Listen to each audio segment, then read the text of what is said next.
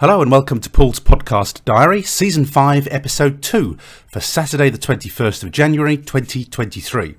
And coming up this week, I'll have this week's weekly word count.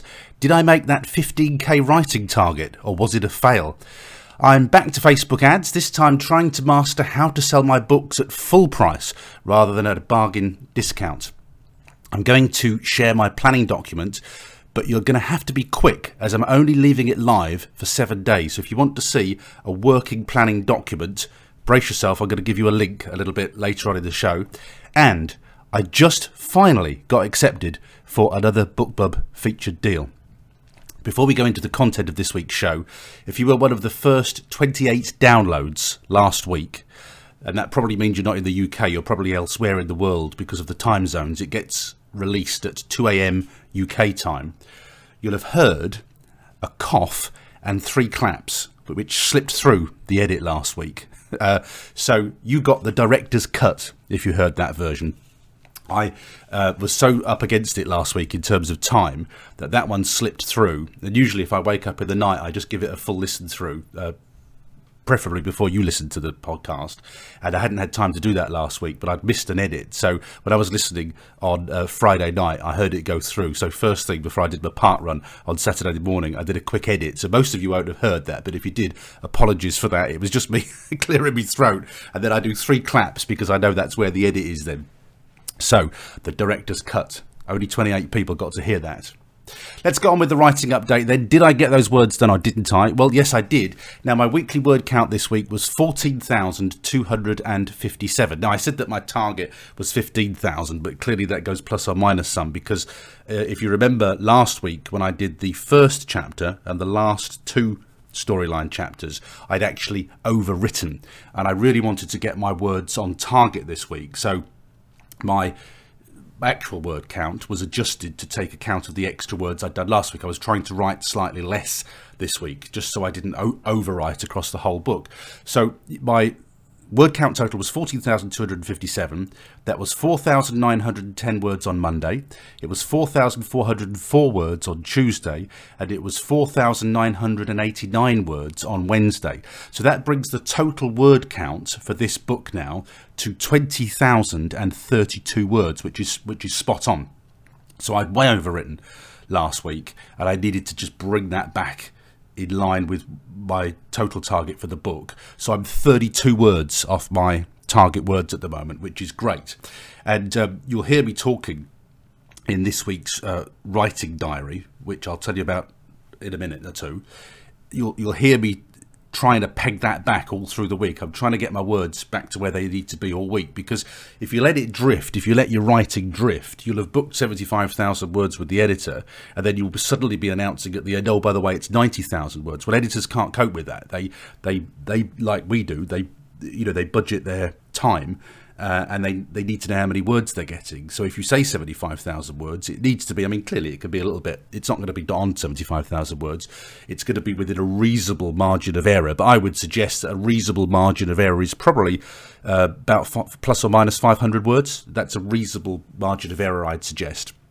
So an editor is largely going to earn from a job what they expect to earn from it, but also they're not going to have to budget a massive amount of extra time to edit your book. So that's why I'm really you'll hear me in the writing diary really trying to keep on top of that word count and being mindful of what the end uh, number of words is going to be.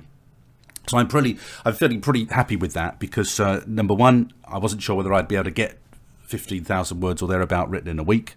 I have, and I've done that over three days.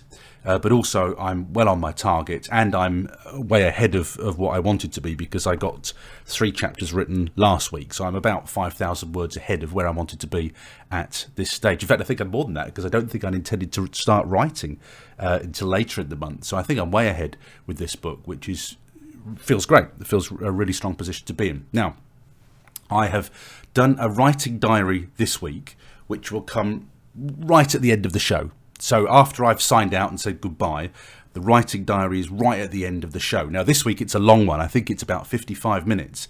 Uh, but I got several notes from people listening to the podcast all around the world saying, actually, they really value listening to that. Um, and my view is it's take it or leave it. If you don't want to listen to it, you don't have to listen to the you know the last bit of the show if that's of no use to you, whatever. Uh, but I thought it was a bit long this week, so you, you know you might you might change your mind. Um, however, having now done it because you've got 18 inserts. If you think i've done nine chapters this week and i've done you a little bit i've recorded a little bit before i write and a little bit after i write as well that's 18 slots this week to reflect this week's writing. Um, but i know i think i've never heard anybody do this before and it does give me a bit of extra work to do either end of doing the writing and obviously more, more editing to do as well. But i am inclined to do it once just for this book because it would be, I think, a really nice exercise to get that entire process on record. So you've got the days of writing, the hours of writing, and then the weeks of writing, and the culmination of finishing a book. I've never heard that done before. So what I what I'm inclined to do, and I may change my mind. You know, if I start getting under pressure with this book and struggling with it, um, I reserve the right, you know, not to continue it. But my I'm minded at the moment to to, to do a, a writing diary for this whole book. And what I'll do is, as I go along, I'll drop it at the end of the episode. So if you don't want to listen to it, you don't have to. That's fine. It's tucked out the way. But what I think I'll do at the end is pull them all together, the whole writing diary together, and drop it as a single episode, so it's there as a as a record. That's what I'm inclined to do at the moment. Now, by the time we get to the end of a book, my goodness, it's going to be like an audio book, isn't it? But um, obviously, you don't have to listen to it all in one go. You can listen to it at double speed. But I just think as a record of actually writing a book and being there at the beginning and the end of each chapter that's written. I actually feel that's, you know, actually for, for me, that's actually quite a nice record to have. So I am inclined to do that. Anyhow, um, one thing I did want to tell you is I thought that something that would be really useful for those of you that are following it through is to make my planning document available to you. Now, now clearly, this is something I don't want this out on the internet for everybody to help themselves to. So, what I've decided to do is you can see my working planning document for one week and you can see it. I'll put this on the show notes. So, go to selfpublishingjourneys.com and look at this week's show notes if you missed this web link. But if you go to paulteague.net forward slash HLC, which stands for Her Last Cry, which is the title of the book. So paulteague.net HLC. I've set that link to expire on Friday, the 27th of January, 2023. So please don't moan to me if you miss it that's an incentive to listen to the podcast just after it's released. And I've, I have put this notification right at the beginning of the show, uh, you know, so you only have to listen five minutes in to hear this news.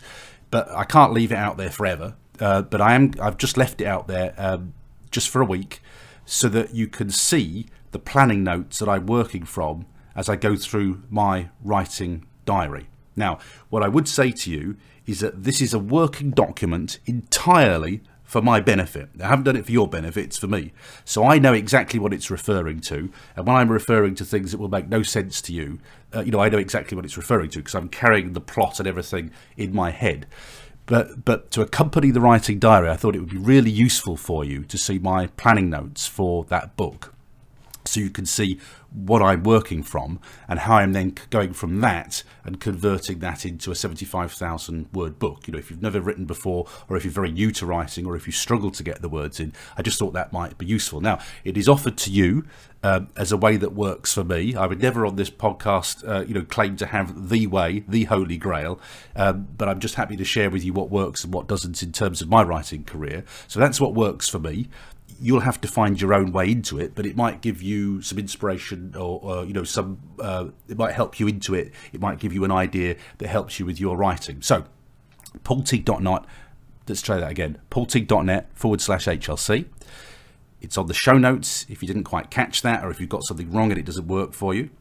The link is going to expire on Friday, the 27th of January 2023. Don't moan to me if you miss it. That's it. It's going there until Friday, the 27th of January. Then it gets pulled. Okay, so if you're listening to this in the future, sorry, it's not going to be there anymore.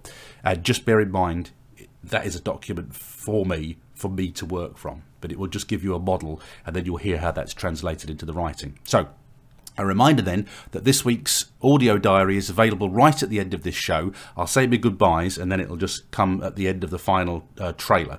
Uh, you know, there'll be a bit of music, a bit of a trailer, and then you'll hear the audio diary. It's about 55 minutes this week. It's a long one, uh, but a lot of you have written to me this week to say that you really like it and can I carry on doing it.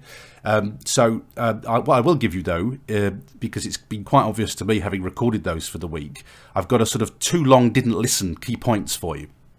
So, uh, if you can't be bothered to listen, then here are the summary points really. What you'll learn, I think, from it, which is that most days it's difficult for me to start. I never, I never sort of, you know, turn up to the desk with a skip in my step, eager to write five thousand words. Um, you know, so it's difficult to start most days. Uh, my writing is a mixture of planning and pantsing. So you'll hear me talking about the rough notes that I've got, and you can see those notes in the document that's there for the next week. You know, I've got a brief note that I sit down and write with, and then somehow, um, by adding bits in and, and, making it up as I go along around that structure, we get a 1,600 odd word chapter. So it's very much a mixture of planning and pantsing. You'll also hear that I reliably get my words done within the space of an hour. So on many occasions, I actually let my, I always have an alarm, uh, a countdown timer for an hour, and it peeps at the end of the hour. And on several of the recordings, the little diary episodes this week, you'll hear me just turn up the speaker so you can hear that I've actually finished doing my words before the hour was up, and you hear the peeps at the end to say that's the hour up. So again, I often get my words done within the space of an hour, and uh, always within that hour-long slot. I don't I don't overrun most times. I genuinely believe listening to my own diary back and editing it this week that it's all about the discipline of turning up and just getting on with it. You know, you will hear me saying, I really don't want to do this. I'm ready to have a little look at Twitter now. You know, I want to play on the internet. So it doesn't come uh, easily to me, which is what I think the value of this diary is but it's about the discipline of sitting down and doing it and getting on with it. Uh, you'll also discover that this week I've been fueled by bananas, generally large bananas cut in half and eaten, and eaten over two writing breaks. I'm fueled by bananas and tea, and you'll often hear that I just want to bunk off and have a little play rather than write. So that that's the too long didn't listen key points if you kind of want to hear what you'll learn from there. But if you just want to hear you know, be sitting down at the beginning of the hour and then having done the writing at the end of the hour and saying what was difficult and saying what I changed then that's going to be at the end of this podcast. And as I say, fingers crossed, what I'd like to do, if I can keep it up, because it is quite a lot of extra work around the writing, if I can keep it up, I'd like to do this whole book as a writer diary. I won't do it again, I'll do it once if I do it, but I do think that's quite a nice little record, you know, if only for me to have in the podcast feed. And if I do get to the end of the diary, I mean, goodness knows how many episodes that, that will be, how many little segments that will be. Well, it's going to be 45 chapters, it'll be 45 chapters and an author note, so 46, you know, 46 chapters times two, it's going to be 90 something slots of me saying, right, I'm getting ready to do my writing, and then, ooh, I've done that writing now. So, but I think that's actually quite a, a, nice little record to have. So I am inclined to, to do that. Let's move on to my marketing update then. And uh, this week's been all about Facebook ads. So I've been working through Matthew J. Holmes's training, which I paid for, and I've been following exactly what he says to do. I say exactly. Have I done exactly? Not exactly, um, because I've also combined it with some things that have worked for me as well. I've heard loads of people say about Facebook ads not to show your book cover, but to show an extract of your book cover. But I have to say, in the adverts that I use that I've been running for two years, you know, the 99 pence, 99 cents adverts to my 12 pack, which, as I say, are still profitable, not, not anywhere near as profitable as they were when I started running them in the year of first year of COVID. But, um, you know, they still generate a profit. They still tick along. and they still make that my best selling book, that 12 pack. It has been my best selling book for ages now. Um, I've put the book covers on. I put images of the book covers on, in spite of what everybody tells me not to put images of the book covers on. Um, the other thing that Matthew says is to target it at a uh, mixed audience, you know, men and women, and to target it from 18 to 65 plus. Well, because I've been doing this for a, a, a long time, you'll know that I have decided I don't target men with my books. I know that I know that men read my books and enjoy them, but I know that men aren't the main audience for my books, and so I've just gone straight to the audience that I know likes my books, which is an audience of 35 plus female. Now, my books still get into the hands of men because women recommend them or share them and things like that, and that's fine. But I don't want to. I've you know I've I've learned from doing this at scale that you get moany comments from from men, and you very very rarely get them when you target women. You get the occasional one, but it's usually just a bit. It's not even. It's they're not. They're not even trolley. They're, they're just a completely different kind of message. Even if it is um, inverted commas a negative message, it's never it's never nasty. Whereas with men, just doing the ads, even if they haven't read the book, they'll say, "Oh, I bet this is a con," or "This," will, you know, they just just get really trolley messages from men. So my my target audience isn't men, so I'm not going to put myself through that. Now, interestingly, uh, Matthew in the training specifically says. Get a thick skin, you're going to get a lot of nasty comments on here. Well, actually, my experience is, is that when I target women, who are frankly my, my target audience, um, I don't get that. I don't have that experience at all. And, you know, I've been doing this at scale and spending a lot on ads for the last couple of years. And I can tell you, I barely have a trolley comment. And it's not ever a trolley comment anyway. It might just be a little bit veering to the negative, but never nasty. Never nasty when I target women. So uh, that's a choice I've made. And I might be cutting off my nose to spite my face, but that's just how it is. Uh, you know, it makes my life sweeter if I don't have that negativity. So that's what I do. So the differences I've done from Matthew's model is I'm he says uh, target 18 to 65 plus men and women. I've just gone straight for the audience I know likes my books, which is 35 plus to 65 plus female. So I, that that's a shortcut that I've taken for my books. And remember, it might be different for your books. Uh, and the other thing I've done is I've definitely done what he recommended in the ads in the images. So in the images, he was recommending that you that you take a sort of extract from your cover um, and then put a uh, put a quote on. I've just done a slight hybrid version of that, in that I have done something that I've never done before, which is to take extracts and close-ups from the covers. And usually, um, I've got uh, female females on the image, so I've zoomed straight in on those. You've got kind of got the eyes and the face, um, so you'll recognise when you click from the ad to Amazon, you'll recognise that the you know the ad is in harmony with the images, which is what I think that concept is all about. Um, but I have also put a picture of the books on as well because that has always worked for me. Now, um, I, you know, I, I, may what I should do probably is do a test using Matthew's technique actually, and I'm talking aloud to you now and just realizing this. You know, I should probably do a test um, against the two the two types with the cover and without the cover. But that's what I'm doing at the moment. Now. I'm only doing Facebook ad tests in the UK at the moment because what that allows me to do um, and, my Amazon ads are also being only tested in the UK at the moment. Uh, when I'm getting the hang of it and, and, and working through the training and the learning, because it allows me to continue my 99 cents ads in the US, Canada, and Australia. So that 12 pack can still be earning for me in the you know in the states, uh, but but it, but but I've got it back to full price uh, in the UK now to enable me to you know use use Matthew's technique. Uh, so I, so all my books in the UK are a full price now, but in the US, Canada, and Australia. Uh, I've got price down offers because that what that does is that continues to bring that kind of money that I know I can earn on the box sets in for me, while I'm wasting a lot of money in the UK trying new ad sets and trying to get them to work and finding the audience. So those are ticking along. Um, a couple of things I can tell you. The, the, the problem with them is, is that um, the Amazon attribution links don't record the data. You've got, I mean, Matthew says wait a week really. So I can't give you any indication um, how they're doing in terms of Amazon attribution links. But I'm taking a look at my Facebook Ads Manager now, and I can tell you that I'm getting a lot of activity for them. So uh, let me tell you what I've got. I've got a, I'm promoting my first in series. So I'm promoting Left for Dead and Don't Tell Meg. So my Left for Dead uh, testing ad using Matthew's technique.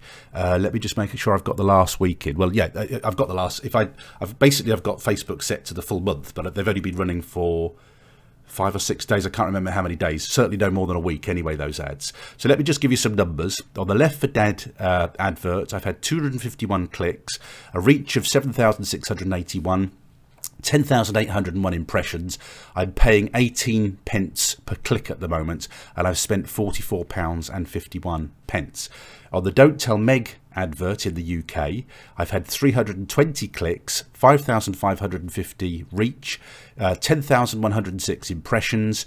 My uh, cost per click is 14 pence, and I've spent 44 pounds and 18 pence on that. Um, it, I've also um, using Matthew's technique to promote my Morecambe Bay box set one and my Don't Tell Meg box set. Remember, these uh, get sales and reads, and remember, there's a lag in reporting on the um, what are they called? The attribution links that Amazon give you. So I can't, you know, I, I, what I can't do is I can say what I can say at the moment is I'm getting good activity, I'm getting a good number of clicks. Those cost per clicks are fine. Uh, there's no problem with those because the books are full price. In fact, if you know if somebody goes on to buy a book, that will be very uh, profitable at that cost per click. But what I don't know is how many books. I can't tell you how many book sales I've made uh, from those adverts because the attribution links are lagging at the moment. So um, let me give you the numbers for the Morecambe Bay one box set. I've had 100. And that's uh, that, by the way, that hasn't been running as long as the other two ads. I did it a day or two after, so it's maybe been running about three days. This one. So the Morecambe Bay box set one. Uh, 151 link clicks, reach 5,760, 7,469 impressions, and I'm paying 23 pence per click on a box set, and that is uh, 33, 35 pounds 30 spent.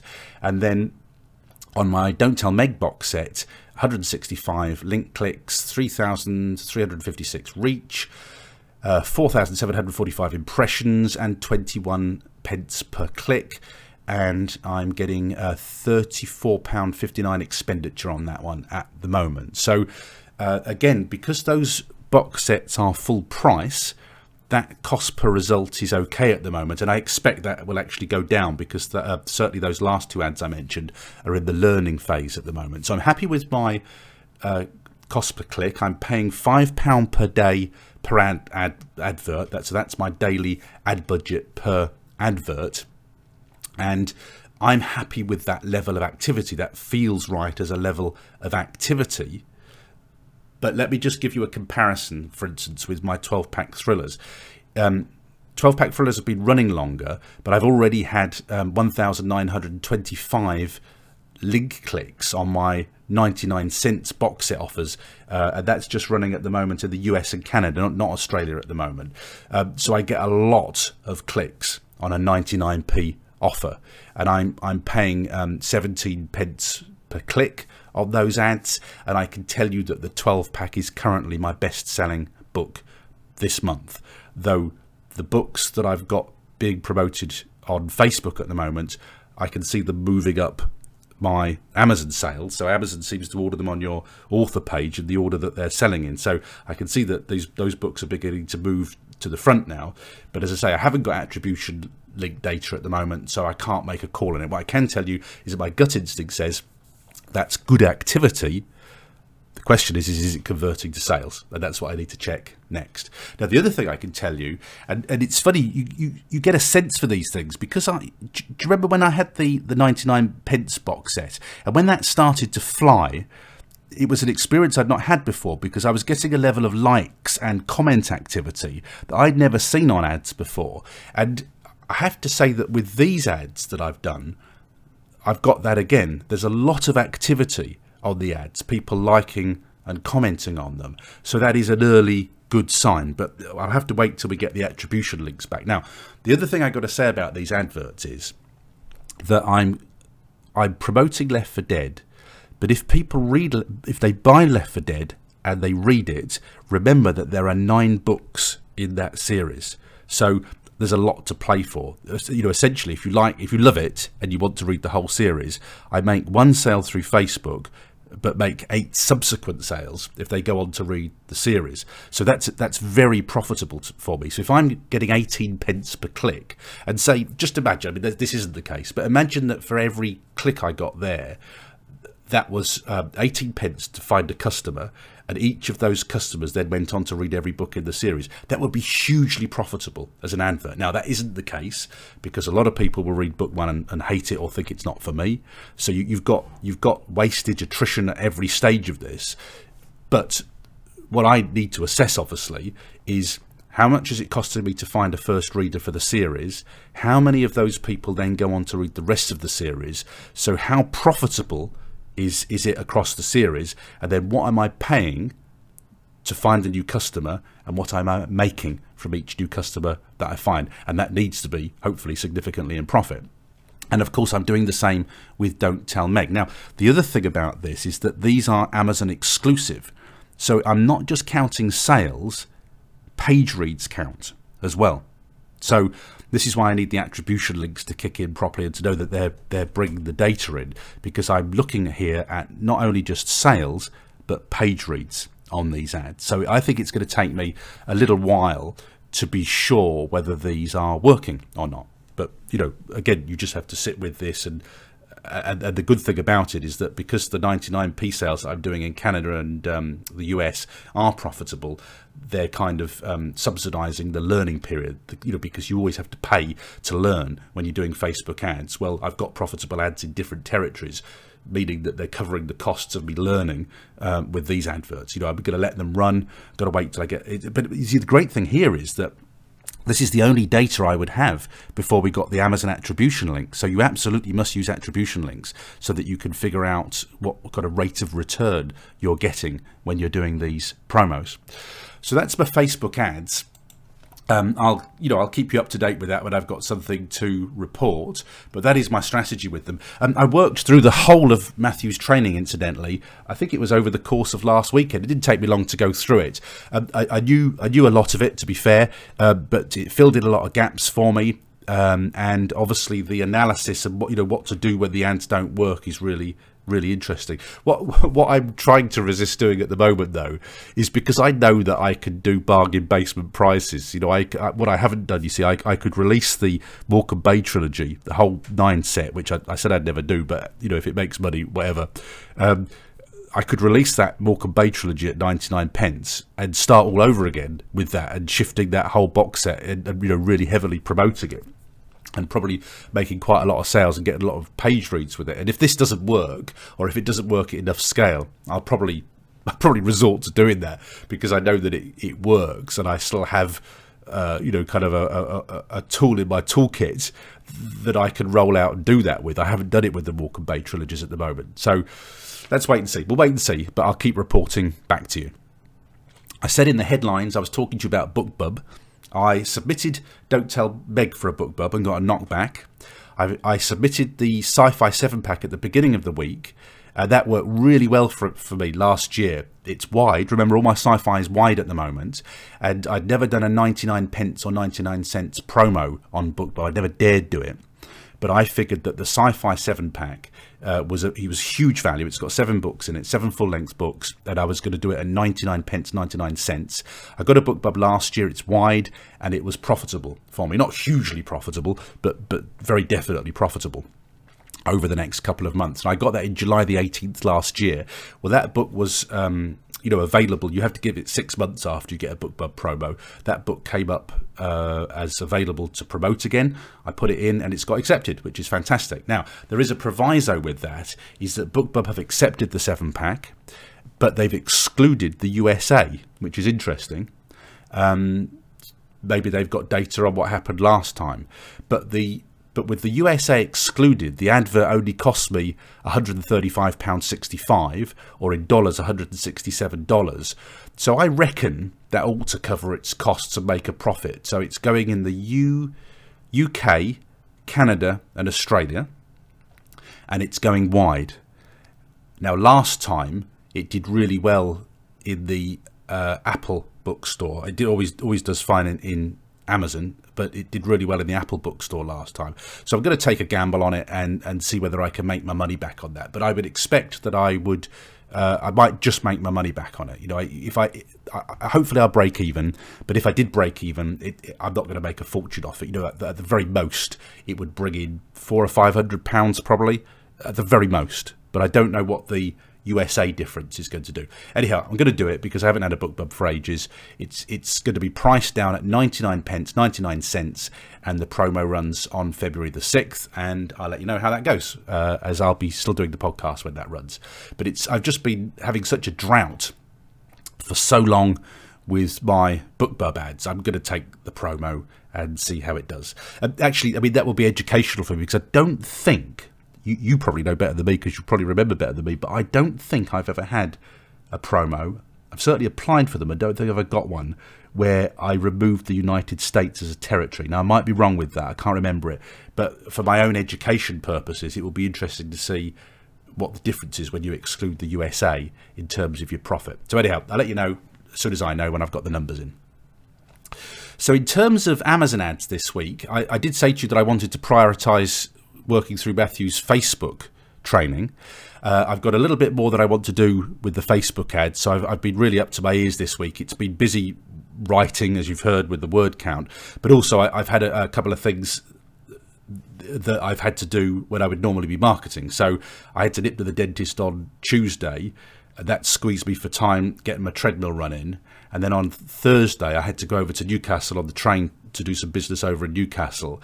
And that, that took me out for a day. It was a very enjoyable day, but it just squeezed me for time. So uh, I've just been a bit squeezed for time this week. I haven't had as much time as I'd like to have done to do marketing. So I've got a few more Facebook ads I want to do. And, actually, interestingly, those Facebook ads are going to be for my sci fi. I want to promote uh, The Secret Bunker. I want to promote The Grid books, the, book, the first books uh, so that I can get the profit over books two and three.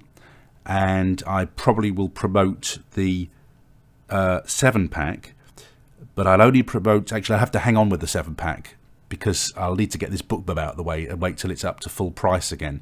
So I will need to come back to the seven pack, but I'd like to try and get my sci-fi selling.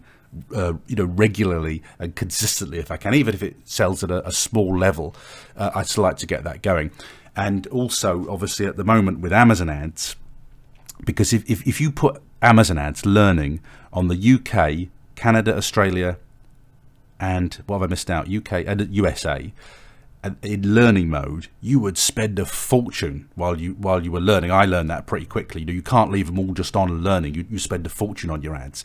So what I decided to do even though I've got ads set up and on pause for sci-fi and non-fiction, I decided that very quickly when I saw how much money I was spending, what you need to do is focus on on one thing first, learn how to do it, and then move on to the next thing. So that's my strategy with the Amazon ads. So at the moment, I've got the thrillers running. I told you last week that I've done br- a brute force on it in that I've I've looked at the ads that are quite clearly working straight out the trap sort of thing, and and I'm running those, and I've just boosted the budgets a little bit. Uh, but I've I've paused the ones that were losing because I need to work through Matthew's training on Amazon to work out how to analyze an ad and work out how to change it and what to remove, what to add, that sort of thing. So that's in the pending pile. I don't think I'm going to get to Amazon ads for a week or two, just looking at how my time's going. Uh, but what I did do with Amazon ads this week is I added some Joffe books. So that's, I, I, never know how to say it, whether it's Joff or Joffe, but it's J O F F E. And they specialize in the kind of books that I write, which is kind of crime psychological fiction.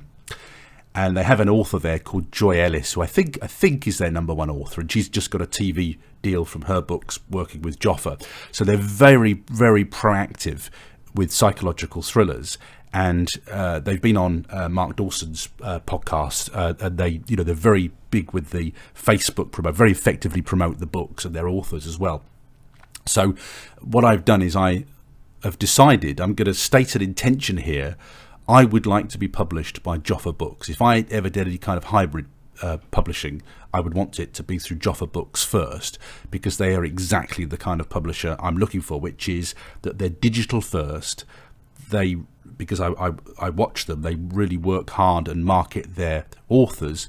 They are very specifically my genre and they're doing things in a kind of modern, cool way. They're shifting books, you know. So Joy Ellis has got a TV contract for a series. Well, yes, I'd like a bit of that. Thank you very much for my Morecambe Bay series. So uh, I'm going to de- declare my intention, and as part of that strategy, I have gone through their authors and I've retargeted my working Amazon ads so that as well as hitting Joy Ellis, who is now showing up in my also boughts, I'm strategically going for their authors. And the reason for that is is that when the Joffe Books team are, are, looking at their Amazon pages, I want them to see my books. I want my books to be top of mind. You know, I want my name to be top of mind. So when they're checking their page, this Paul Teague bloke keeps popping up in the um, in the adverts um, on on the page. That's what I'm looking for. So I am going to do that quite strategically now, so that they're at least aware of my name, and I'm like a little little fly flying around their face that they keep having to wave away. So I just decided that because I've managed to do it with Joy Ellis, I was going to target a few of their other authors and start doing that as well. Now with Joffe Books, I have actually sent my stuff to them, but I've had no bites. I mean, clearly they don't either. They don't like my stuff. It didn't get read whatever. You know they read the first sentence and hated it. But they would they would be my publisher of choice even though i'm not their choice at the moment by the sounds of things. But um, i'm sure i have sent stuff to joff. I have sent stuff to joff. Took a deep breath but i never heard from them. So clear, clearly what i'm writing at the moment is not not what they're after or the quality of the writing is not what they're after. Uh, but i am going to on this podcast declare my intention. I would be very, very happy if I was published by Joffe Books and they would be my first choice of hybrid publisher. So there you go. It's on record now. I've said it here on the recording this what on the 20th of January 2023. It's a stated intention. Okay, I think that's it for marketing news. In other book related news or writing related news, I told you last week about Ingram ID, which is this new platform for marketing on on Amazon, uh, not Amazon, um, on Ingram, I beg your pardon. And I got in a bit of a fix with this. I think I said this to you last week that I'd I'd done an ad. The audiences looked great.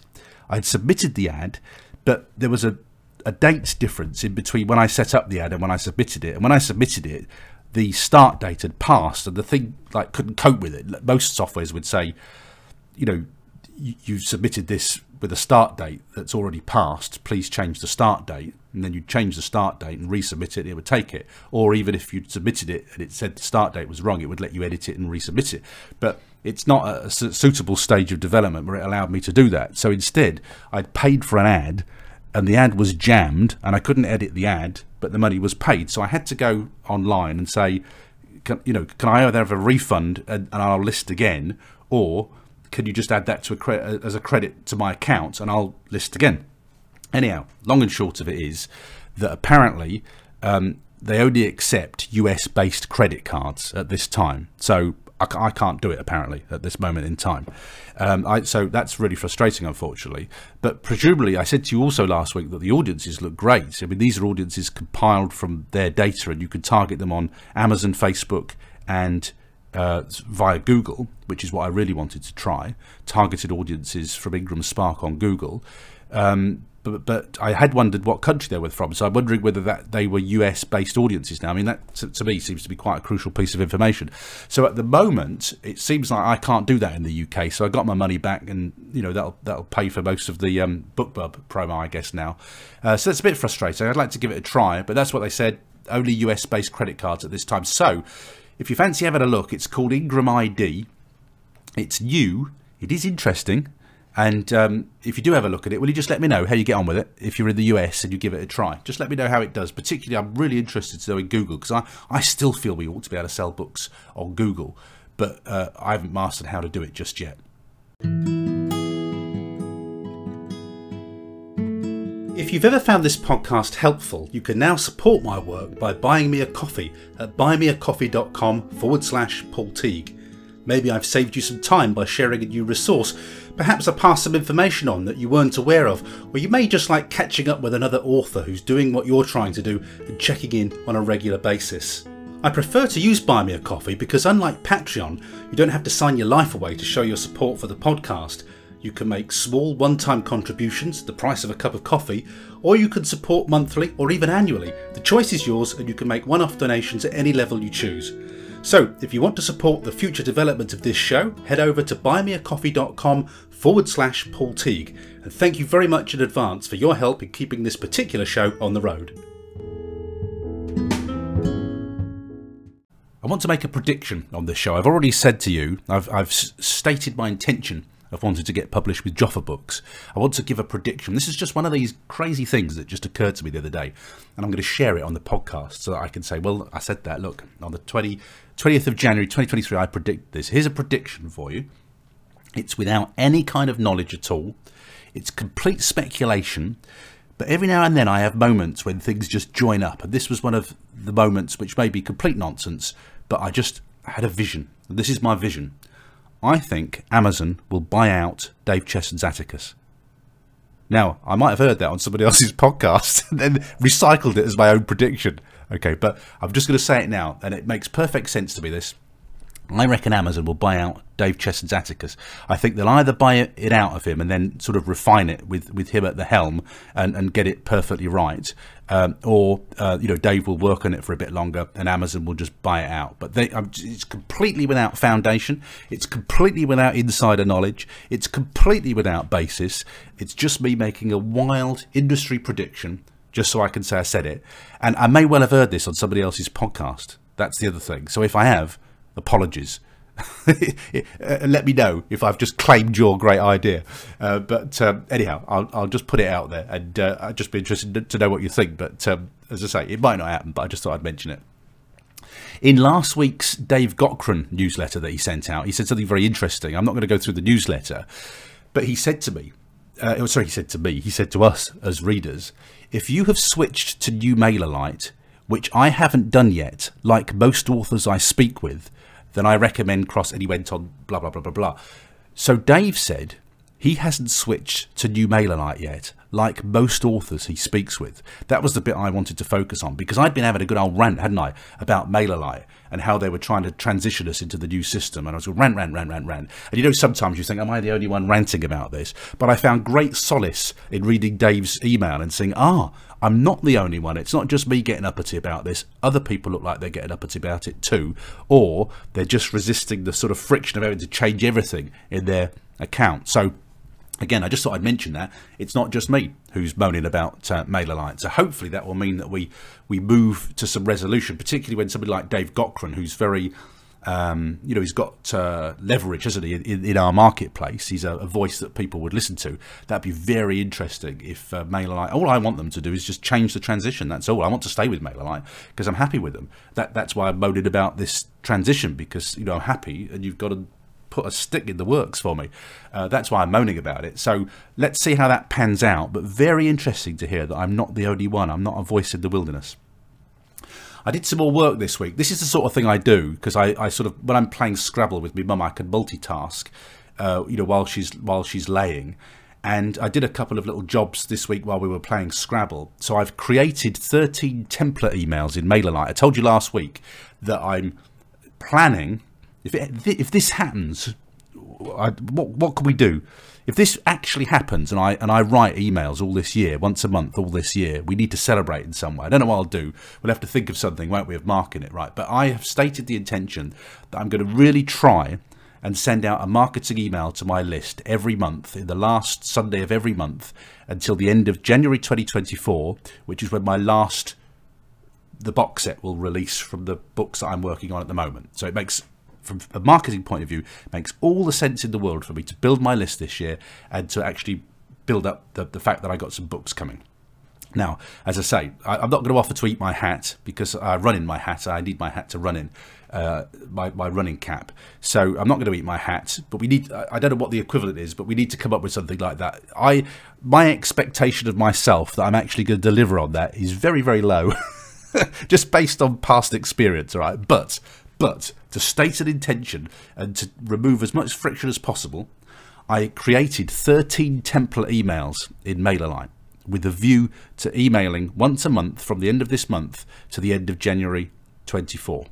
So what I mean by template emails is, is when I when I emailed regularly last time, uh, it was on the recommendation, I believe, of Queeve McDonald, who's gone on to do you know amazing things with his publishing career, and he was sort of saying, "Oh, I you know I do once a month, and and he'd inspired me to give it a try again.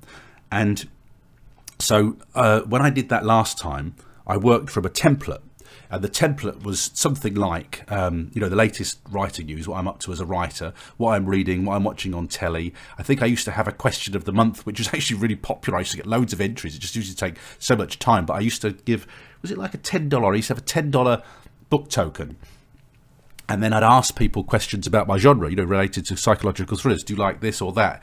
And it was it was really interesting. It was a great way to react with, um, you know, to react with my readers. It was brilliant. I got loads of responses. I got over hundred responses one month from that, which is you know again some of the best responses I've ever had. And then probably I had a little promo slot for a, um, what not a book BookBub, what are they called? You know the uh, Booklink, not Booklink, uh, uh, Bookfunnel, uh, Bookfunnel promo, uh, and the Bookfunnel promos fitted in really well within the context of a monthly email. So, and you know, it works. I've got a template for it. It was successful last time I did it, but I still stopped.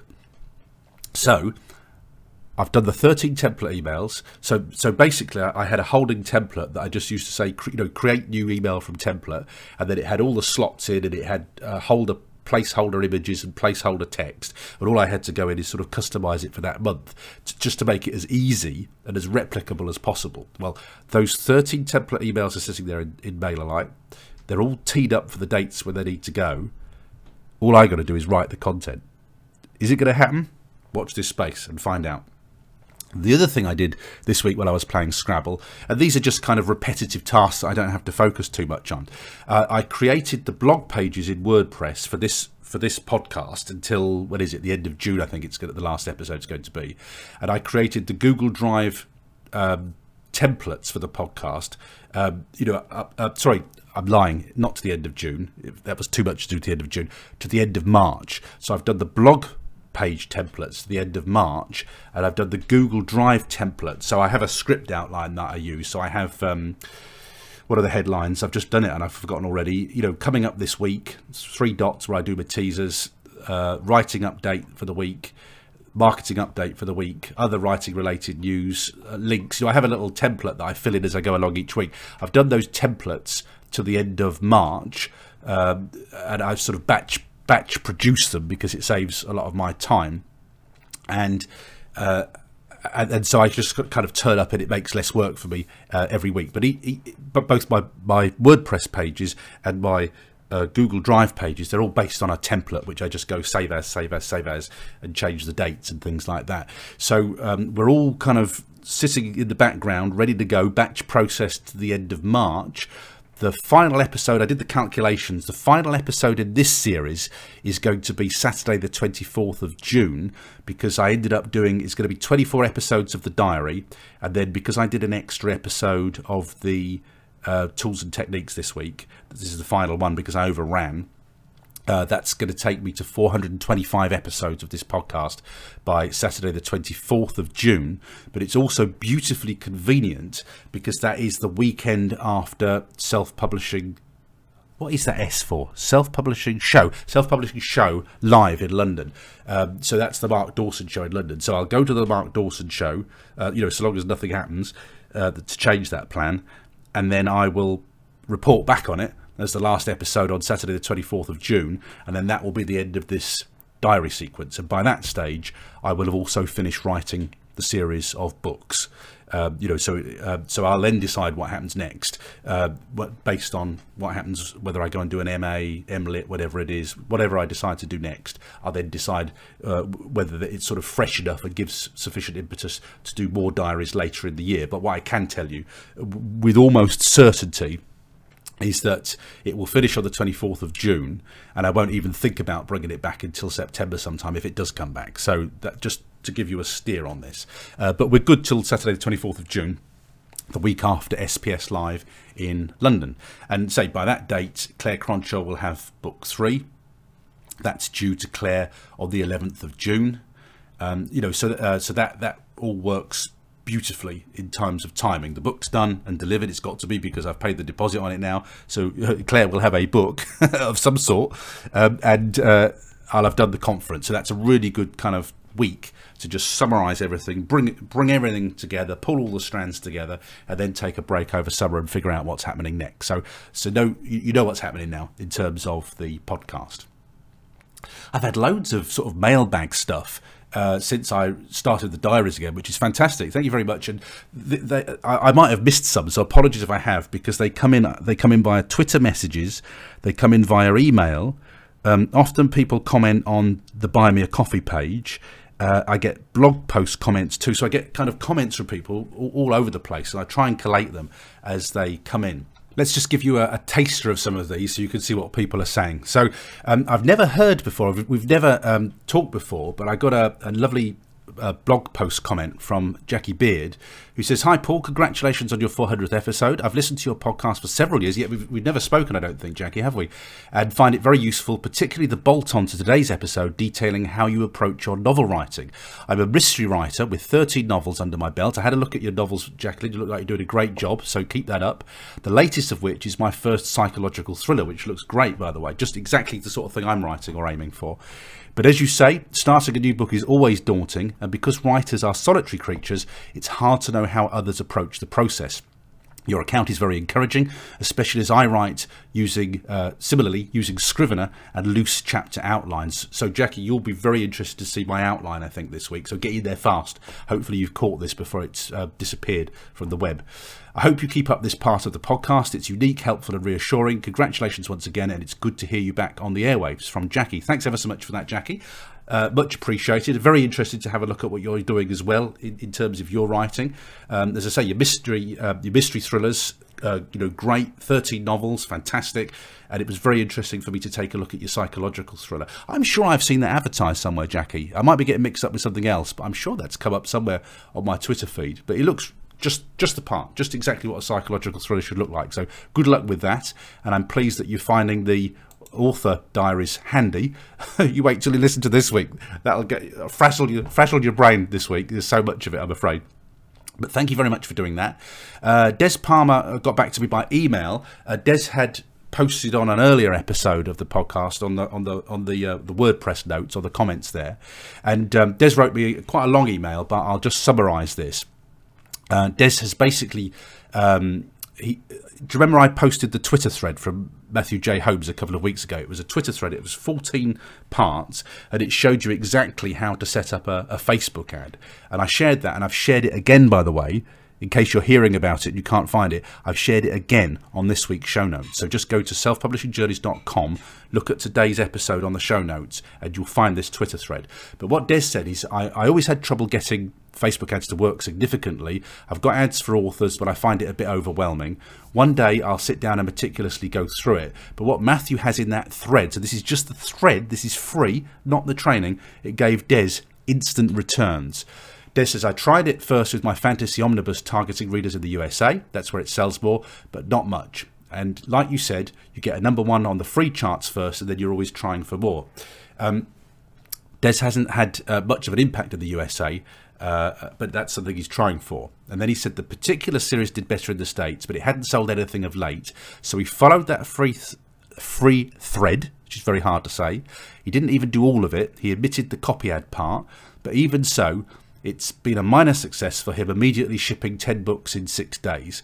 And then, after watching it for a couple of days, Des said that he came to the conclusion that this might actually do what it says on the tin. So he tried it with his bestseller, which is, I'm going to pronounce this incorrectly, Des, I'm sorry, the bestseller is The Eye of Nineveh. Nineveh, Nineveh, Nineveh, I'm going to go for. The Eye of Nineveh, targeting the UK market. And at the time of writing this, it sold 12 copies in three days and catapulted it back into the top five of its two categories that it had previously topped, and all without a BookBub deal this time. So what Des says is the best thing is that it's been done at a fraction of the price that I had to spend before on Facebook ads and Amazon ads. So Desi said, I'm going to go and buy the course. And he says, Thank you very much for this, Des. He'll be, he'll be buying using my affiliate link as a thank you. Well, my thank you very much for using the affiliate link, but my main concern is that you get better results. What I'm trying to do is share stuff that you know works or works for me in the hope that you'll get better results. So that's that's great news. So remember, Des hasn't bought the training. He's simply worked through a free Twitter thread. Just changing slightly the ways that his Facebook ads for the way that works, uh, and he's got instant results which are at a fraction of the price of a BookBub deal. So I'm going to put that Twitter thread on the show notes again this week. I'd highly recommend if you're struggling with Facebook ads that you look at it and work through it. Uh, interestingly, Des also said that we've got a shared love of Spain he's been on the same cable car that we did. And um, he said, Des says, I remember going up um, uh, a mountain in a cable car. I think it was, and I've just been to this place and I can't say it, Benalmádena? Benal Medina. It was in Benalmádena. At the top was an aviary, and man, was it cold up there. Yeah, we, that's exactly the same place. I looked it up on the map because you know what I'm like with detail. I had to ask my wife whether we'd been there, and we had been to Benalmádena. That's where we went. for me, it was just the next train stop from where we were staying. I don't, as you know, I don't do detail like stuff, things I have to remember. But yeah, we've been to Benalmadena and we've been to the same place. And yeah, the aviary, they, they did a, a bird of prey uh, exhibition. That's what they were doing at the top. That, that's what they were doing when we were there, Desmond. But they might also have an aviary up there as well. So great to hear from you. Thank you very much for that. And uh, also a commitment from Des, to, you know, to meet up at SPS Live and, and go for a drink and have a chat, which will be fantastic. Looking forward to that. Dan Sewell has got in touch with me and said, Hi, Paul, loving the episodes on tools for authors. Just an FYI in relation to something you said. Uh, Dragon, or rather the parent company Nuance, was bought last year by Microsoft, hence uh, why Word's dictation suddenly got much better. So it still isn't as good as Dragon, but at £350 a pop for Dragon, it's a bit of a leap for people to make. So I probably knew that. I said to Dan, I think I probably knew that, but I've forgotten it. I'm sure. I'm sure I, I knew that when Dan told me. I thought I'm sure somebody. I must have known that um, because somebody would have told me what happened to Nuance because the Dragon just disappeared, didn't it? Certainly on on uh, Windows computers. Anyhow, that explains why Word's dictation is suddenly uh, so good because it is good. It's you know it's great. It's okay. It's perfectly all right.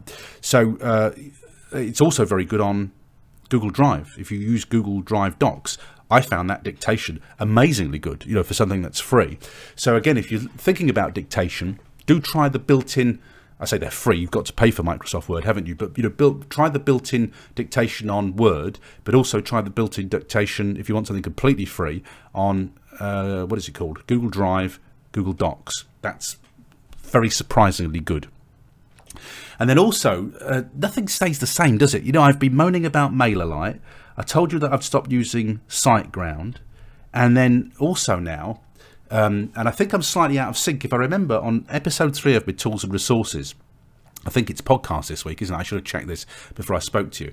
And one of the podcasts in my list of recommendations is going to be the Sell More Book Show. But since I recorded that episode before Christmas, the Sell More Book Show has had a makeover. And I've, I've got the second episode of this makeover version to listen to this week. And having bigged it up as part of my kind of essential tools and resources, they've changed the format I don't really like it, I'm afraid. It's like when they change the recipe of your favourite chocolate bar. It's like, mm, I preferred the old one. Um, it's a bit short and a bit all over the place at the moment. It doesn't have the same kind of content and information in it. So um, I'd have to say, just to update that tools and resources episode, that my jury is out on Sell More Book Show at the moment. i I'll listen to it for another couple of weeks just for it to settle down and you know see how it settles. But it may slip off my podcast listing uh, sort of list every week because I thought, ooh, don't really like this, not getting on with this. It sounds a bit of a strain. But when people change the format, I mean, I know this because we used to change the format of radio shows. And it was horrible for the first week when you were used to doing one format of a show on a radio, and then all of a sudden the, the travel news was at a different time, the sport was at a different time, and it was longer or shorter, and the news bulletins came in at a different time. It was like bedlam for the first week because you were trying to get used to the new for- format and no one knew what they were doing and people were turning up late to read the news and things. It was it was terrible. Format changes are horrible when you're on the radio, and then you get used to it. It's just what you do. You know exactly where everything comes, and you get in the routine of it. So I am going to give it a couple of weeks just to bed down and for them to iron out the rough spots. But I can say very early, I don't really like this new format. It's not working for me. So let's see what happens with that. I've decided to introduce a new slot to this podcast because um, I'm going to call it Links to Share, which is basically where I've got web links coming in from newsletters. And I know you won't all be subscribed to the same newsletters as I am, um, but they they, um, I've recommended them again in my tools and recommendations episodes, and I just feel like I'm getting a lot of good content that I want to share with you. So I won't talk you through them at any length, but I will put all these links on the show notes at the end of the show so you can access them without having to hunt for them. But I will just mention them and let you know what the content is because I feel like there's a lot of really good stuff in there that I want you to, to look at. So this is the links to share slot then this week. Uh, I got a link from Fussy Librarian the blog post is called Increase Book Sales in Just Five Steps. Now, uh, it's for a something like a 16 or 19 page PDF booklet. You have to give them your email, but I'm already registered with them anyway. And then you get access to this downloadable booklet, which I would say to you is well worth a read. Uh, I, you know, to me, in theory, I'm supposed to know all this stuff, uh, but I, I did it, read it, and sometimes it reminds you of things that you'd forgotten or it introduces you to new things. If you're new or recent to self publishing, you'll get a lot of value from it. So, five steps uh, increase book sales in just five steps. It's from Fussy Librarian. I've put the link on this week's show notes, which you'll find at selfpublishingjourneys.com. Um, I said last week or the week before that we're kind of getting a weekly Matthew J. Holmes spot. So this is the I've already mentioned Matthew's trading with Facebook, but this is this week's Matthew J. Holmes official spot. He shared on Twitter this week another one of these lovely uh, Twitter threads that I'm really getting into. I love these Twitter threads with their with their quality, and he's done another Facebook one which if you read it alongside the one I just mentioned when I was talking about Desi's email, if you read it alongside the how to set up an ad, it's a step-by-step Facebook ads targeting thread. If you read those next, you know, step by step, frankly, you might not ever have to buy any training. It's it's so good. It's you know, it's right on point. So I've put the link to the thread. But I think if you could, I've also put the link to the thread that shows you how to set up the ads. So frankly, you know, without spending a penny, you've got everything you need there to supercharge your Facebook ads without buying a course. It's it's really good content. You know, there's a there's an entire mastermind course in there, and you don't have to sit through a load of videos either. It's just step by step by step by step. Do this, do that, do that, do that. It's really really clear. You don't have to sit through waffling videos or any of that. It's just get on with it and tell you what you need to know. So they are also going to be on this week's show notes at selfpublishingjourneys.com. I wanted to mention Sophie Hannah because I'd sat in on I've sat in a lot of webinars from Sophie this week as part of the Dream Author Academy thing that I'm a member of. Um, I did actually she did something she did four episodes, four webinars last Saturday, which I'm still working through. And I thought she was using it to recruit new members, and I dropped her a note and said, "Am I allowed to share these on my podcast?" But apparently, I'm not. They're just for kind of dream author people. But uh, I thought there were aimed at bringing in new uh, customers. And I thought, well, she might let me share these, but no, I can't share them with you. But something I can share with you that she's done that's public facing is a blog post that she's done called Why and How I Plan My Novels. It's on Sophie's blog and it explains the Noki approach that I was talking to you about. It explains how she, she does planning. And as we're talking about this a lot at the moment, then you can see what she does when she plans her novels. So um, do take a look at that. Uh, I've put the, the link, you know, you don't have to go hunting for it. It's all on the show notes this week. Uh, Dave Chesson has shared from kindlepreneur.com. I can't say that word, kindlepreneur, kindlepreneur.com He's shared a blog post this week called How to Write More, More Books 22 Tips. Well, we all want that, don't we? So I've shared that blog post with you. I'm not going to um, go into any detail. You can just read the post. They're just like recommended links this week. Uh, BookBub, uh, this is a really good post. Please read this. The BookBub blog, I'm having trouble with my mouth today. The BookBub blog has a great article on book bundling strategies. So this is when you've maybe got, you know, three books in a series, a box set or, or more. And there were some strategies in there that I wasn't aware of and that I hadn't thought of. I found that brilliant. So you'll know that if you asked me what's the best strategy to use, I would say write in series. Certainly write a trilogy first of all if you can, and then you know market the first book, make your profit on the subsequent books, and sell the box set too. But also write in a series because you market the first book, and if people like that, they go on to read you know books, however many books you've got in the series. Well, there were some book bundling strategies in there which I wasn't aware of or I hadn't thought about. So that's a really good blog post too. And then finally, uh, and this is this is a genre specific thing, but I know you know I know from people who write to me that a lot of you are, are, are writing crime or the sort of thing that I write too. This is from the Crime Reads blog, and it's the rules for writing crime fiction. Uh, so it's really interesting. Uh, I found, if you're in that genre, of course, really interesting read. The Rules for Writing Crime Fiction from the crimereads.com. Crimereads.com is the blog, but I'll, I'll just share the link with you on this week's show notes, which you'll easily find if you just head for selfpublishingjourneys.com. You'll see where the show notes are. They just get broadcast, they get released or published at the same time as the show goes live at about 2 a.m. UK time on Saturday mornings. That's when it goes live. Okay, so there's a whole load of information in there. Um, let's just wind up then with the healthy author updates. Those of you who just come for the writing news, it's time to switch off and go and make a cup of tea or whatever it is you like to do. I will finish on my healthy author update to let you know what I'm up to running wise. And then obviously after the goodbye from me, you're going to get the diary for this week, my writing diary for this week, which is an extra 55 minutes. So if you've got a bit of time to kill, listen to the writing diary for this week. Okay, and this week's healthy author updates. Even though my time was disrupted this week, so I was doing something at the times when I would normally go on the treadmill and get a 5k running in the garage. Oh my goodness, the garage is cold. You have to really brace yourself at the moment to go out there to go for a run. I got my two 5k treadmills in this week.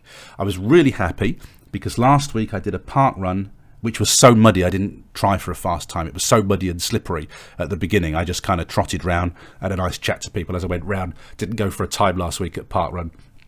But uh, on, at the nature reserve on Sunday, we are running largely on tarmac, but on sort of sturdy gravel paths in the woods where we go into the woods. So I got a nice normal time last week, and I was below my time of 29 minutes. Uh, so I was really happy with that because I told you that I, th- I, think I told you I had a cold in Spain and I hadn't run in Spain. I'd done the two set runs that we were going to do that we'd paid for, but I didn't do just routine running when I was in Spain. I just kind of let myself get well again rather than run myself down. So I was kind of back to running when I got back to the UK. I was very happy to get my time at 28 minutes something at the reserve last Sunday because it's a while since I've run that time. So that made me very happy as well. It's really cold in the UK this week, so I, it's sunny at the moment. I'm hoping it's all going to thaw for the weekend. But I've got a 5k parkrun tomorrow. I'm hoping we don't get called off for ice. I'm actually volunteering tomorrow to, to set up, which means I'm there at 8 o'clock. So if they make an early morning call and say it's cancelled because of the ice, I shall leap in the car. I'll have my running gear on and I shall drive down to Penrith because they, they usually they usually have their parkrun on if we have to cancel ours because it's on different ground. It's not on um, tarmac, so so you can run on it often in Penrith. So I, sh- I shall be looking for another local parkrun, or I might go to the um, Talkin Tarn, which is a kind of country park that we've got nearby. I'll go somewhere else to catch a run if it's cancelled in Carlisle. And then on Sunday, I've got a 10 kilometre formal race on Sunday. So I'm supposed to be running along the lanes of, of, of Cumbria on Sunday. Again, it's very difficult with it being so cold this week to imagine that the country lanes are going to be clear. I'm half expecting them to still be icy and deadly unless we get some sun on, you know, either today and Saturday. So I'm half expecting that one to be cancelled. So if that one is cancelled, uh, uh, I will go to the nature reserve and do uh, just run twice round, get a 10k in that way. But I want to get a 10k in before the end of the month to hit my target of one 10k run uh, every month. So that's my running this week. So generally, well, this week I will run what's that 10 15 25k if i get the 10k in on sunday and i've run 25k this week uh, which is good that's that's kind of my target my target each week is to run 20k and then every now and um, once a month i run 25k in a week have I done the have I done the sums right? Yes, I have, haven't I? Um, 25k. That's when I do a 10k uh, once a month, just to try and get that in. So there you go. That's my healthy author updates. That's what I've done this week with my running. It's good to be back to running again. I just wish it would warm up. it's so cold out there. You really have to brace yourself to get out and run in this weather. Okay, that is it for this week's show. Thank you very much for listening. Remember, my writing diary is coming next. You know, if if you're finding it useful, uh, please you know drop me a note. Let me know if it is useful. And it's very long this week. It felt like a bit of a slog this week. I think it'll be a bit of a slog as a listen. But uh, just let me know if it is proving to be useful. But in the meantime i hope you have a fabulous week of writing. I'll be back next week. And from me paul teague as ever it's bye for now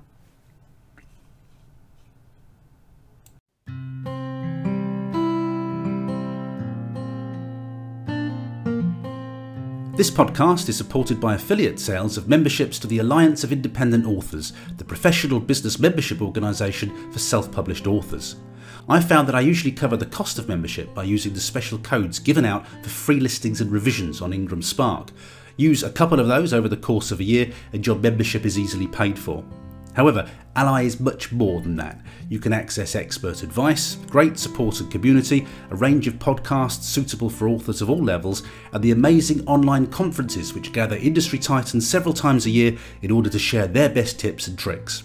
When you purchase your ALLi membership through my affiliate link, you pay the same price as normal, but I take a percentage of the sale proceeds, which goes to support my time and effort in producing this podcast. To check out the best essential professional membership service for all indie authors, head over to paulteague.net forward slash ally. That's A L L I. It's 8.35 on Monday morning, that's the 16th of January, and today I've got to write around 5,000 words. Well, I say 5,000 words. What I did is I I press what's called the compile button in Scrivener. You'll know what that is if you've got Scrivener, and that exports my book as a Word document. And I've removed all the notes and the bits and pieces in there so that I can get an actual word count. It's quite hard to get an actual word count in Scrivener, but I've got an actual word count in a in a Word document. So when I was writing last week, I've actually written 5,867 words so far. I was supposed to have written 5,000 words, and that's distributed across three chapters. So you've heard me say that I need to monitor my my writing so that I don't end up overshooting or undershooting on the book. I'm more likely to overshoot at the moment. So if I say, well, at the end of today, I'm supposed to have about 10,000 words written of this book, if I take away the words I've already written, it actually only leaves me 4,133 words to write across three chapters today. Now, I'll write more than that because those are going to be quite short chapters. But uh, I, this is why I need to be mindful of my word counts all the time because if I just kept on overshooting all the time, I'd end up way over that 75,000 word limit at the end of the book. So, this is why you need to watch your words as you go along. Now, it is a Monday morning.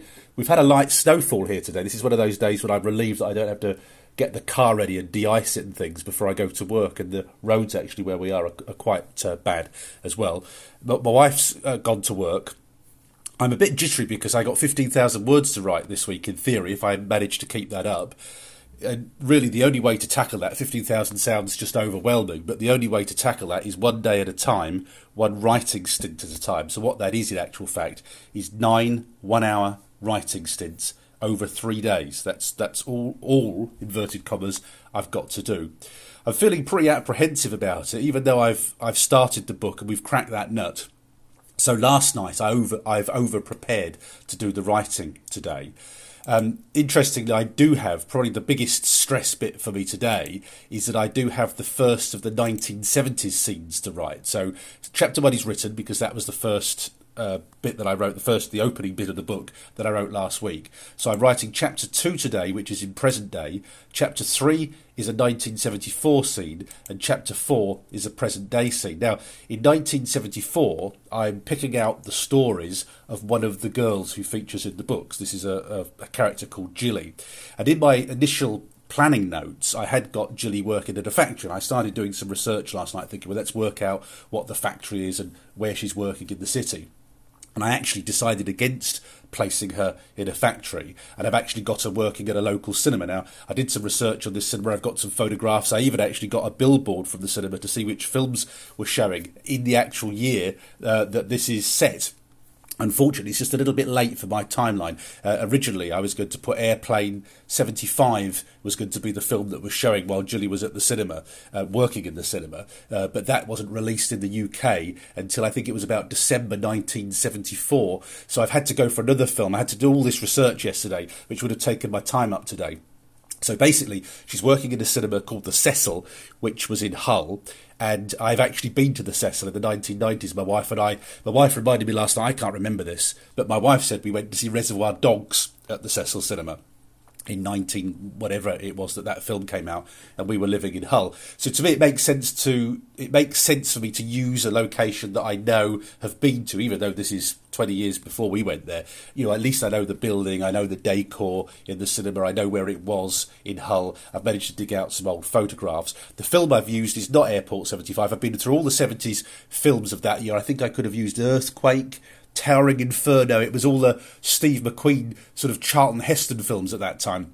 But the film I've gone for, because I need this to take place in about sort of summertime, just to get the the, the pregnancy period. Uh, needs to become pregnant in the summer, and then she needs to have the baby in 1975. So the film I've chosen, because it was the first one I found that I knew could remember from that time when I was a kid, and because it hits the timeline right, is Herbie Rides Again. That's a film I've had to go for. So again, uh, Jilly's section, I probably spent half an hour to an hour researching that yesterday, just to make sure that it wasn't going to hold me up on the details when when I wrote this chapter. The other thing is that I needed to know, and I've researched this previously, is uh, Jilly's boyfriend needs to drive a car, and he's going to drive a classic UK car at that time, the Ford Escort. So, anyhow, that's not the chapter I'm writing at the moment. That's the second chapter today. The first chapter continues where the first chapter left off, so it should be okay. I could, in theory, write as low as 1,377 words, but I'm going to try, I think, just to kind of even out the words I've written. I'm going to try and shoot for about 1,500 words. I've got my water at my side. Scrivener is open on screen one. To my right, I've got screen two. As usual, I've got my timer set to an hour. I've got my LivingWriter with all my character details there. So I don't really feel like it today, to be honest with you. My website is broken. I think it's a, a plugin is updated and has messed up the website. This is my author website. I had a little play around with it before I started writing, and my kind of mind is elsewhere. What I really want to do is fix that website. That's what's uh, worrying my mind at the moment. But I can't get into that because that could take any length of time. So I've got to park that, however agitating it is, and get the writing done. So when I'm having my cups of tea in between writing today, I'm probably going to be fiddling around with that website to see if I can even just effect a temporary fix. So I am a little bit distracted today. I really don't feel like sitting down to write. I'd rather be doing something much more, uh, well, I don't know, just messing around on the internet and having some time to warm up. But it is 8.41. At 8.45, that time is going to get started and I'm going to start writing. I'll be back in an hour and let you know how it went.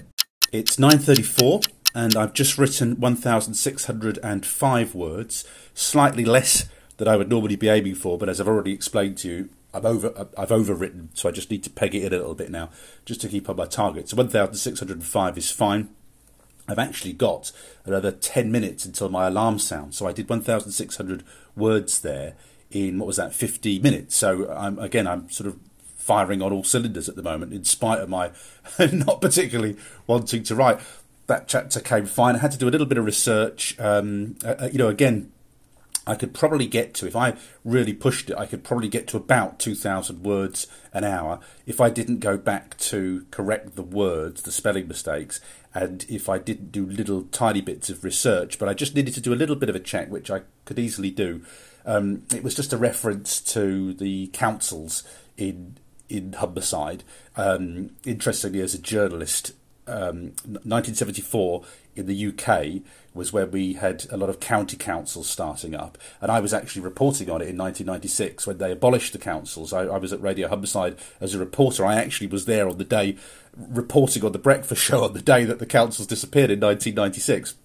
So I, I, I, know about the dates, but there's just a little plot line about getting records from a school, and because the school's closed now, and because we've got changes of councils, it was just a throwaway comment really about you know good luck finding the records because you've got a couple of councils in there and a closed school, and the records were all kept on paper. So I just checked a couple of dates. I just um, was pretty sure that Humberside County Council was formed in 1974. I was I didn't I couldn't remember the date it was scrapped. That was 1996. Um, I knew it was in the 90s, but couldn't remember the date, and I just needed to check the date when the school closed as well. Interestingly, at the school that I'm talking about in the book, uh, I actually did a, a, a breakfast show there in, at the school. It's a David Lister School in Hull.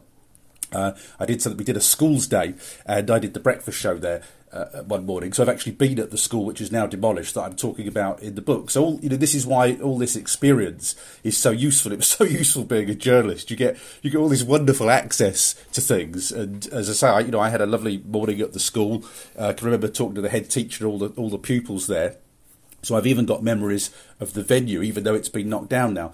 So I, I just that was a very quick check. Uh, a quick check on Wikipedia actually uh, did that, and when I saw the dates, I, I, know they're right because I can place it in terms of my own history in Hull. So um, you know, just a little diversion there, but 1,600 words, 10 minutes left on the clock.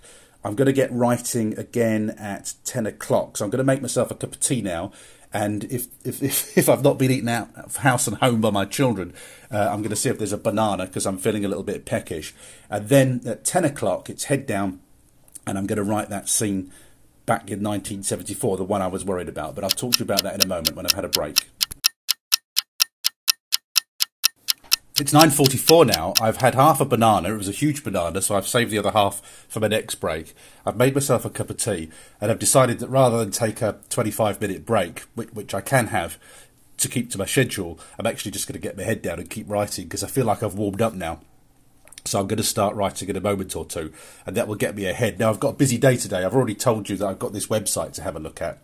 Uh, I've got I'm shuffling kids around today because they're doing something in the house this afternoon. I'll be playing Scrabble with my mum. I want to get the car washed, and uh, I need to nip out to the shop as well. So it's one of those days where I need to be flying around after I've done my writing. So I figure that if I finish earlier, then I can get on earlier. Now remember, these are only first drafts. These don't have to be perfect. I, I, I think I do write fairly accurately. There won't be big changes, but I can give you an example. I, I meant to tell you this on the last chapter actually. So I've just written chapter two. I'm not really delighted with the way the chapter ends. It doesn't end on a strong enough beat for me, that one. But I have ended it. It's on an acceptable beat, but not a strong enough beat. And, and I'll come back and I'll I'll probably change that. But it doesn't matter. I've got a, I've got a chapter there. It's perfectly all right. No problems with it. I'm going to move on to the next one, and this is what the edits are for. I can come back and make that better. It does feel to me like it needs to be a little bit stronger. I just thought, mm, not happy with the way that that ended. Um, but I'm going to move on to the next chapter now, which is a 1974 chapter.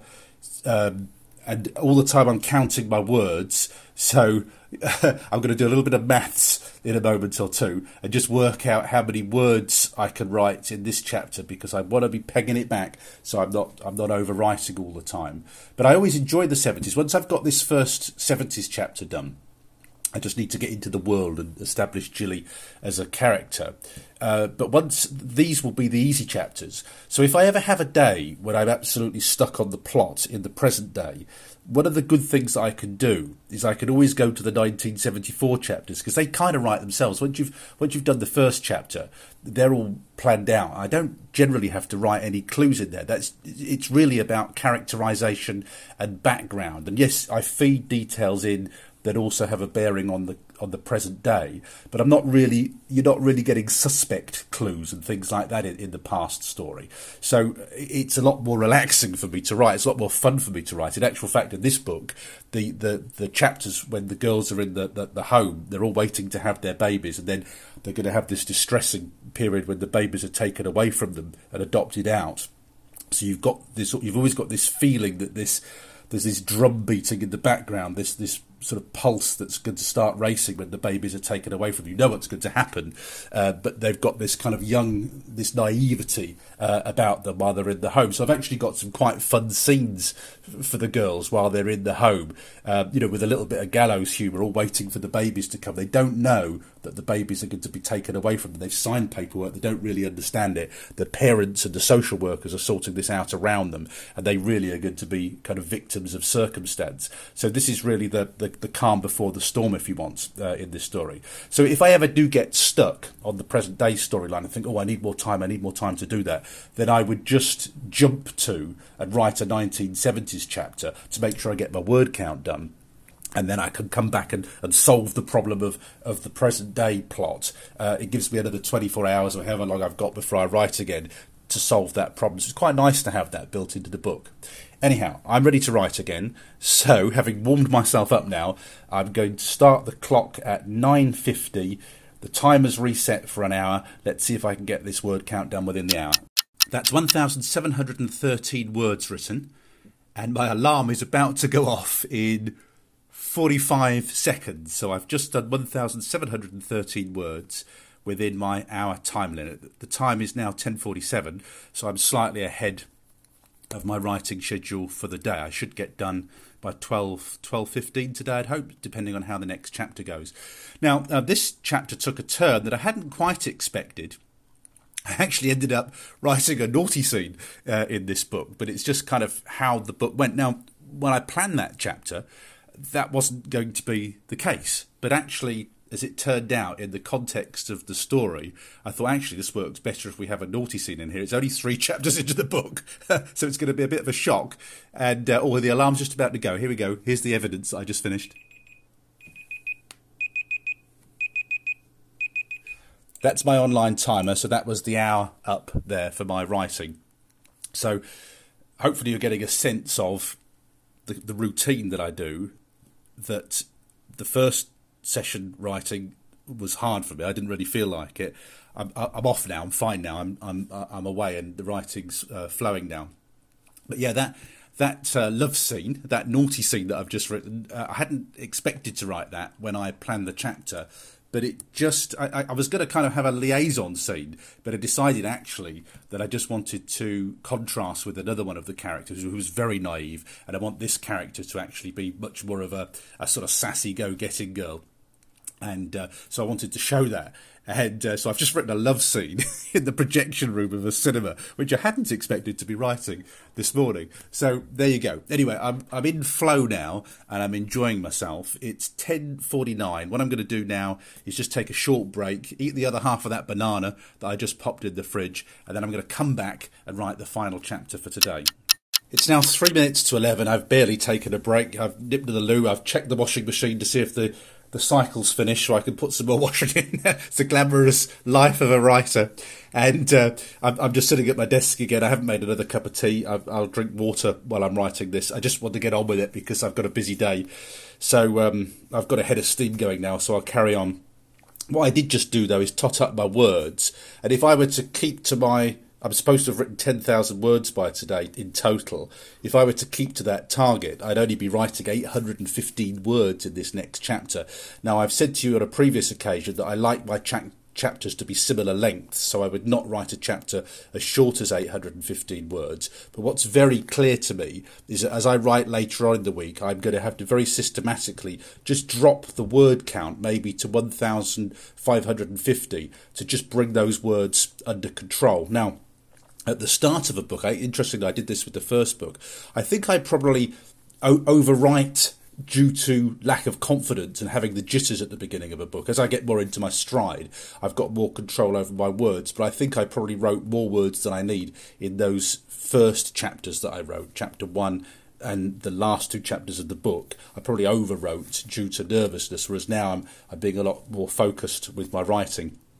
So I do need to keep an eye on this workout. I'm not going to write 815 words, but for instance, if this chapter was about 1,450, that wouldn't trouble me too much, unfortunately, due to what's just about to happen in this next chapter, which is the questioning, the police questioning of somebody who's just handed herself in, uh, claiming to have committed the murder in this story. Uh, I suspect I'm not going to be able to keep it that short, but I'll stop recording now and let's see how we get on. I'll let you know in an hour how I've got on with that word count. That's it. I've done my writing for the day. It's uh, oh, it's exactly twelve o'clock. There you go. I've got three minutes twenty-five on the timer to go, and that's me finished my word count for today. I don't know whether I haven't really been doing this properly in Scrivener. I should have put the project targets on, but I don't know how many words I've written today. I think that yeah, it's funny with Scrivener, you see, because the, the, the problem with Scrivener is that because I have little notes reminded me of what I'm writing in the chapter, and then I delete it to see what the final word count is in the chapter. I kind of mess up the, the word counter on Scrivener, so I'm not quite sure how many words I've done today. But let me just, just let me just do a quick calculation. Excuse me when I get my calculator. One five nine two. I've just written one five nine two in the last hour, and then let's add the one seven one three that I did before that, and then in chapter two it was 1605. So that's 4,910 words. If I've just done my back of a fag packet arithmetic correct, just short of 5,000 words today, and that should bring me a little bit closer to my target because I've written those uh, slightly shorter.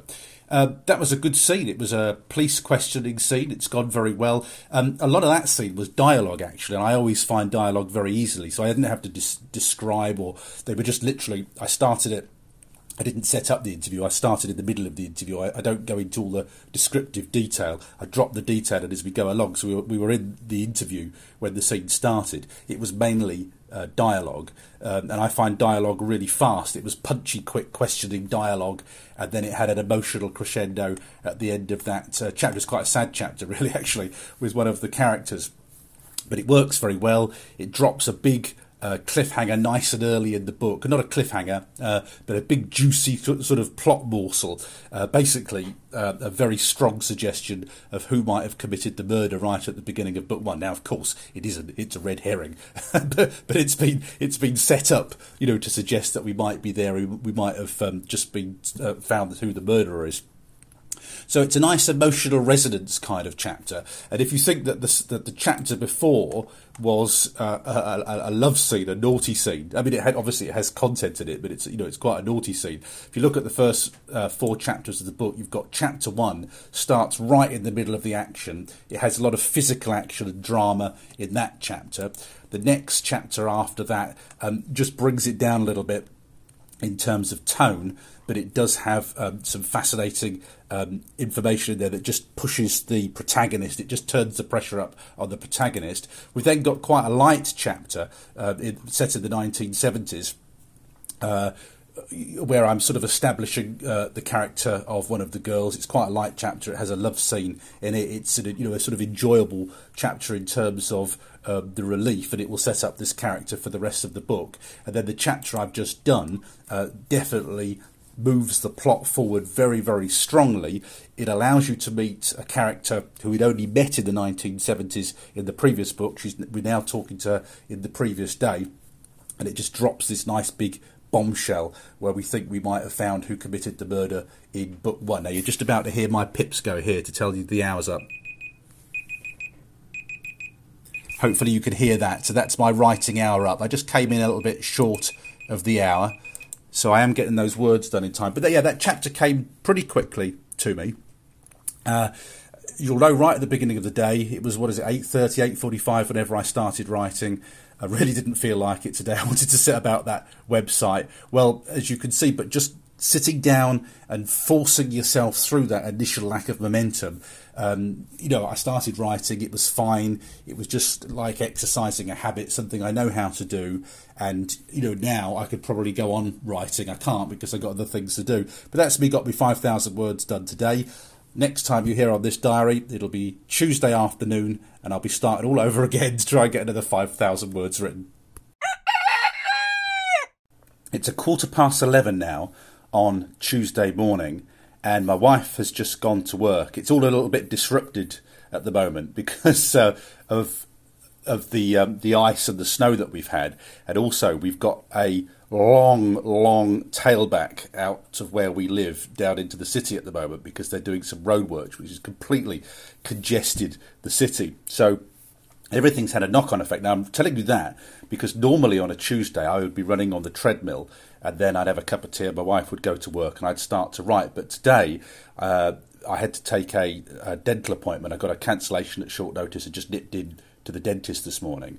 I've had to sit through the traffic, so the whole exercise has taken me much longer than it should have done. I didn't get my run in today, so I'm a little bit agitated about that because I like to get my runs in. I'm going to have to shuffle my diary around, but I did need to take that dental appointment, um, so, so that's not good. It makes it difficult for me to, to fit my running in this week, so it always agitates me when I don't get these set points in. And also because I've been running around town today and had quite a long drive uh, back to sort of circumnavigate this tail of traffic. Uh, I'm not kind of as say settled and in the zone as I normally would be, so it's 11.15 now. Normally, I would start to write at 11.45, but what I've done is I've got a cup of tea. I'm just going to sit at my desk and just do a little bit, few bits of admin, and then I'm going to set to the story. Now, the, the other reason I'm telling you about the tailbacks is because yesterday I was running kids backwards and forwards. I told you in yesterday's diary, and it took me forever to get back uh, last night. In fact, it took so long to get through the city at driving home time, which is a time of day I usually miss entirely, of course. Um, but it was completely snarled up. So I dropped off one of my kids at their house and then picked up my wife on the way back from work rather than her take the bus and, and sit in that traffic all the time. And it was so snarled up that I just said, let's stop and have tea at Kentucky Fried Chicken and then we'll wait for the traffic to clear a little bit, which is what we did. So the reason I'm telling you that is, uh, is by the time I got back and, you know, we we're all ready to sit down for the evening, uh, I I didn't spend as much time looking ahead at what I'm writing today as I would have liked to, because you know when you've had enough at the end of the day, I really wasn't uh, in the fresh frame of mind to do that. Nor because I've been running around to the dentist have I had time to do it this morning. So I'm entering today's writing not really as confident of what I should be writing as as I ought to be. So what I'm going to do now when I turn this off is I'm going to drink my cup of tea, just kind of get into the zone at my computer. I'm just going to go and review the notes that I've got for the next chapter, and then I'm going to start to write at 11:30. So as I say, more distracted than I like to be when I'm writing, but I'll let you know how it's gone in an hour. It's 12.14 and I've just written 1,495 words.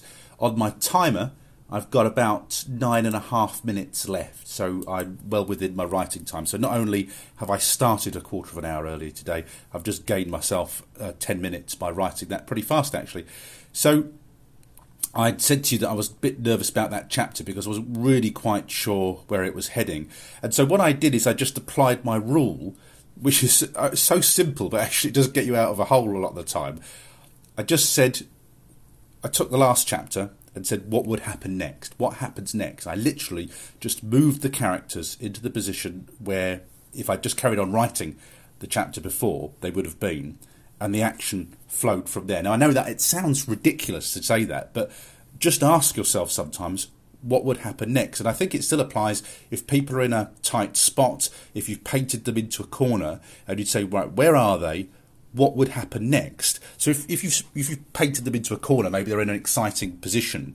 Look up, look down, look to the side, look all around, and say, well, what could they do next to get out of there? And it's ridiculously simple, but it's helped me out on a number of occasions, particularly when I'm stuck. So uh, that's a strong uh, chapter. It has some emotional resonance and it has uh, plot relevance in that it passes on a new bit of information. And remember, I'm only on chapter five at the beginning of a new book, so I, I want to be scattering seeds all around so everybody's got plenty to do in this book and it will drive it towards the culmination of the, the chapter, which I've already written, of course, this big scene at the end.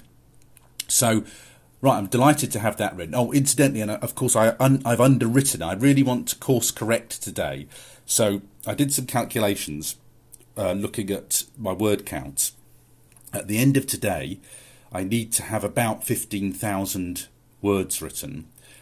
I've overwritten, so I worked out that today, roughly speaking, I need to be hitting about 1,400 words per chapter, not 1,633 like I normally would. So this chapter is 1,495, that's perfect. And um, over this week, I want to peg it back so that I'm I'm I'm not letting my words get away from me. So I intentionally it was handy because I was struggling a little bit with this chapter, but um, I've intentionally written under my uh, normal word target with this just to course correct my total word count. So you know, as well as dealing with the with the chapter, chapter by chapter, when I'm writing them, I'm also constantly mindful of where my words are going and where my word count is going. So I'm steering the ship all the time, chapter by chapter, but I'm also steering the, the whole the huge vessel, the book itself, to make sure we arrive where we need to be. Now I'm hungry, so I'm going to have a little bit of lunch, and then I'll probably get back to this either 12:30, no, probably about 12:45. I have a little bit of a break now. 12:45. Uh, have some food, uh, make sure I'm ready, I've got lots of energy for the rest of the writing, and then I'll do my remaining two writing stints, probably starting at 12.45, but I'll let you know when I come back to the diary. It's now 12.37 on Tuesday lunchtime. I've had something to eat. I'm not going to have another cup of tea just yet. I'll have one in the next break. I've got a glass of water with me here, and I'm ready to write the next chapter. And we're back to the 1970s now. We're in 1974 on the backstory. And this one should be fairly straightforward to write. In the first chapter, you remember this is where I had my first naughty scene and um, I wanted to see, I wanted to contrast this character with the character in, in the previous book. And uh, in this scene, we're going to get a complete contrast in her home life. You've seen how free and easy she is in her social life and with her relationships, but her parents are really strict, and you're going to get a complete contrast now in between what you got in the first chapter and what you got in the last chapter. So we're quite looking forward to uh, writing this particular scene. So um, anyhow, um, it'll also I'm going to drop a little morsel too into the story, which I'm quite looking forward to doing too. So th- this chapter should be okay. I do find the 1974 chapters much much easier. I've got my kind of head of wind on now. You, you maybe notice with these diaries that at the beginning of the day. I'm always usually and still quite daunted by the prospect of writing 5,000 words in a day. It's not the first thing you feel like when you sit down.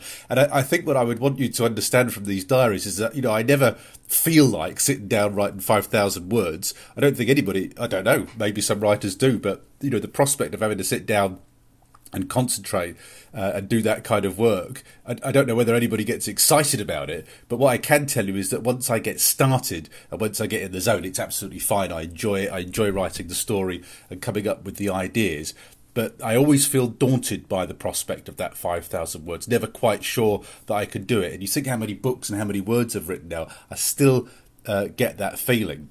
But when I get the wind in my sails, I, I'm off. And to be honest with you, you know, when I'm a couple of hundred words in on the first day, I'm usually off.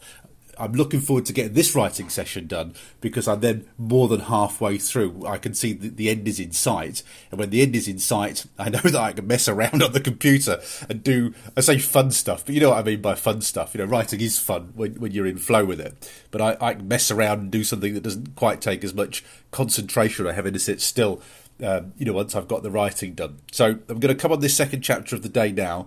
I'll be back hopefully in an hour. I'll let you know how it's gone. You might be able to hear a chainsaw in the background. somebody's lopping bits off somebody's tree somewhere along the road. But uh, if you can, apologies for that. I've just finished my writing. It doesn't disturb me interestingly. A noise like that won't disturb my writing. I just ignore it and shut it out. But it is now 1338, 138 on Tuesday, and my alarm is just about to sound. It's got 1 minute 47 on it. I have just written 1,567 words, so it's a little bit more than last time. It's not quite going to peg that word count back, but it's okay. It's below the 1,663 that I'm normally aiming for in a chapter. So if I can keep the next one short, I should be just about course correcting on my word count. I'll be honest with you, I didn't really know what I was going to write in that chapter. I, I kind of knew how it needed to end. It does end on a, a very surprise moment. So I didn't know what the end was, but effectively it was going to be uh, my, one of my characters in the 1970s. Uh, she was at church with her family, and the aim of the chapter was just to show the contrast in her family life, and uh, but also to drop this big surprise bit of information, which is just another clue. It's a little, oh, is something going on? It's just another little mystery. And certainly in in book one of a trilogy, you're really setting things up and getting the momentum going. In, in book two, in many respects, in book two, it's twisting and turning. It's just twists and turns. You got dead ends, uh, but you, you've got to still keep that momentum up. You, you can't let up with the with the secrets, the revelations, the intrigue. But I'm not really going to resolve anything in book two. I'm just going to build, build, build the sort of tension, the drums sounding in the background. And then in book three, it's actually a relief when you get to book three because you can start to actually reveal things and, and tidy things up and, and, let people know what on earth was going on. But still, at the moment, I'm just laying, you know, all these seeds around for the story, but also trying to keep that tension and that action up and develop the characters. Oh, there you go. There's my time up. Let me just stop that alarm. So that was my hour up. As you can hear, again, hopefully, as a result of these diaries, you're getting a sense that most of the time I get my writing done within that hour long block, however many words I'm writing. I usually get it done pretty well on about that hour. This is when I say to you that I can time and motion my books. I know that if I've got the planning done, and of course it does depend on me knowing what I'm doing in a chapter, that generally, you know, it's going to take me an hour to write a chapter. There's 45 hours in a book. It's going to t- uh, 45 chapters in a book. It's going to take me 45 hours to write a book. If I write three chapters a day, that's 15 writing days at 5,000 words a day. And so I know exactly how long it takes me to write a book, and I can plan for it accordingly. So we've now tipped the scales.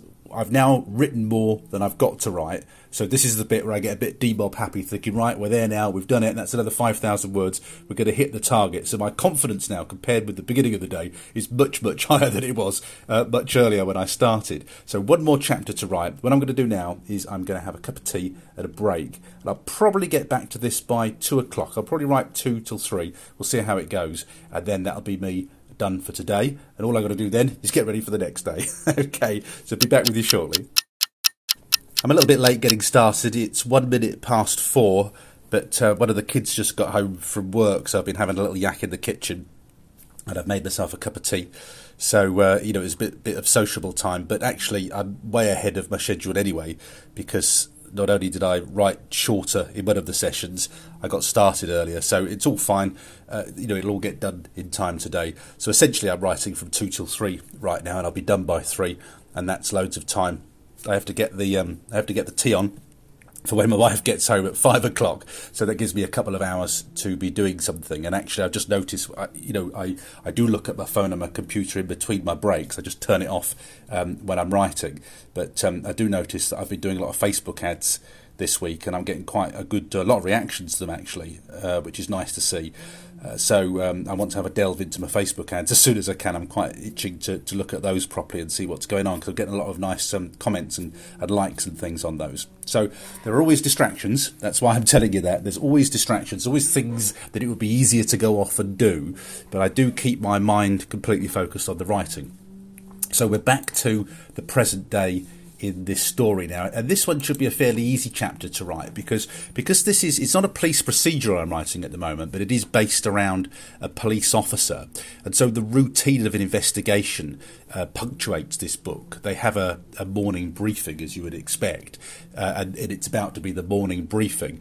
Uh, the morning briefing uh, is always a good opportunity just to kind of catch up and, and, and, see where we're up to with the case, and maybe to drop some new morsels of information, and also to set the scene for the rest of the day. But there's a lot of chat between the officers and things like that during the morning meeting, so they usually take care of themselves. Again, I, I'm going to try and keep this a little bit shorter, try and keep this at about 1,400 words just to keep that overall word count about on track. This is an easy one to keep to 1,400 words, unless, of course, I get a bright idea in the middle of the chapter. But let's see how we're going. We'll see how we're going here, and um, I'll get back to you in an hour and let you know if today's 5,000 words have been written. It's three o'clock exactly. I've got five minutes to go on my timer clock, and I have finished now my last chapter for the day. So that chapter was 1,334 words. Now, I finished a little bit earlier, a couple of minutes ago, so I've had time to do some maths. So the writing tally today is 1,334 words, plus 1,568 words, plus 1,502 words. So my total words today are 4,404 words. Now, I've compiled the document in Scrivener to work out what my running total is. And my running total is now 15,201 words, and it should be 15,000 words. So I'm completely okay in terms of my my word my word uh, limits now. That I'm completely comfortable with 15,201. I'm 201 words over what I should be. So if I continue to write a little bit short tomorrow, then we should. I'm, I'm aiming for to be at 20,000 words tomorrow. Then we'll be about where I want to be that writing came Well, I said to you that I thought it would be a straightforward scene, and it always is. I, I quite like actually the the scenes where we have the the staff meetings, the kind of catch ups, because it just allows me to, to, to, in my own mind, to clarify where we're up to with this case and what we know, and then I always I always end it by you know dropping a little little little bomb in there somewhere just to, to drive the action forward, which I've done in this chapter.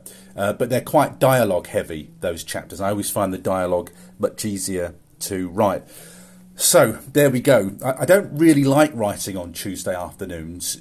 I'm always, I always, although I'm usually tired first thing in the morning, and no one feels like doing anything first thing in the morning. I am much sort of fresher, and I've got much more energy to do writing um, you know, first thing in the morning. So I don't generally like having to write three chapters on a Tuesday afternoon. And if I did decide to change the amount of writing I would doing, oh, I've just dropped my phone. Sorry. If I did change the amount of uh, writing that I was doing, then I would the one I would jettison is the Tuesday afternoon. I would write on the Monday morning and the Wednesday morning. That that would be my choice, I think. But at the moment, I want to be writing fifteen thousand words a week, so I'm going to force myself through the inertia of that Tuesday afternoon. As you hear, I've you know I've just done what 4,404 words. I've managed to push through it, but the purpose of these diaries is for you to hear the kind of the ups and the downs and the do I ever feel like it or don't I feel like it. And I also want you to hear me pushing through when I when I really don't feel like writing, and I really wasn't in the right mindset to start writing today. But now, having done the writing, I feel great. You know, everything feels brilliant, and it's only three o'clock. I said to you that I hadn't managed to get a run in this morning, so what I think I'm going to do now is I'm going to get get my run in now, and then I'll be ready to cook the tea for when my wife gets home later on this evening. So, so far this week, we've hit the targets on Monday and Tuesday. It's Wednesday tomorrow. It'll be an early start tomorrow because my wife leaves the house early, so I'll probably be starting at about half past eight tomorrow. If we do that, we'd have cracked 15,000 words or thereabouts in a week. It's 8.29 on Wednesday morning, and I'm just going to be about five minutes late starting my writing today. I was basically messing around just doing my accounts. I always do my accounts first thing in the morning, just check things in and check them off as they come in and out including my domestic accounts and my business accounts. I always go through my Amazons and see what incomes come in overnight and things like that. So that's good. I've had uh, three payments in today, which is quite exciting. One from Google, one from Draft2Digital, and one from Kobo, which was unexpected. So that's all very nice. Um, so that's a good way to start the day. Final three chapters of the week. Uh, I've also been totting up my words. This is another reason why I'm late because I just wanted to make sure I know what I'm writing to today. So I've compiled the Scrivener document as a Word document, and the Word document tells me that I'm up to 15,201 words. I need to be up to 20,000 words by the end of today. So I've got 4,799 words to write today over my three sessions. And divided by three, that's 1,599 words per chapter. Now, as you know, the chapter lengths vary slightly but I'm just writing slightly shorter than I normally would, and I just want to try and bring that into about 20,000 words, and then I'm nicely on my targets there. Um, I, have got my plans written today. Uh, again, I have to say I'm not completely on top of it, so I'm going to sit down, I'm going to read my notes for the next story, start the timer, and see where it takes me. I, I think I'll be okay. I think I got enough direction with the story now, anyway but um, I, am not prepared really, particularly this morning. My my mind's not on top of it, but I will start that timer in about five minutes and just uh, get on with it and see where it takes me. I'll let you know how that goes. Hopefully, in about 60 minutes' time. It's 9:31, and that chapter got written. Not quite sure how, but it did. And it's okay.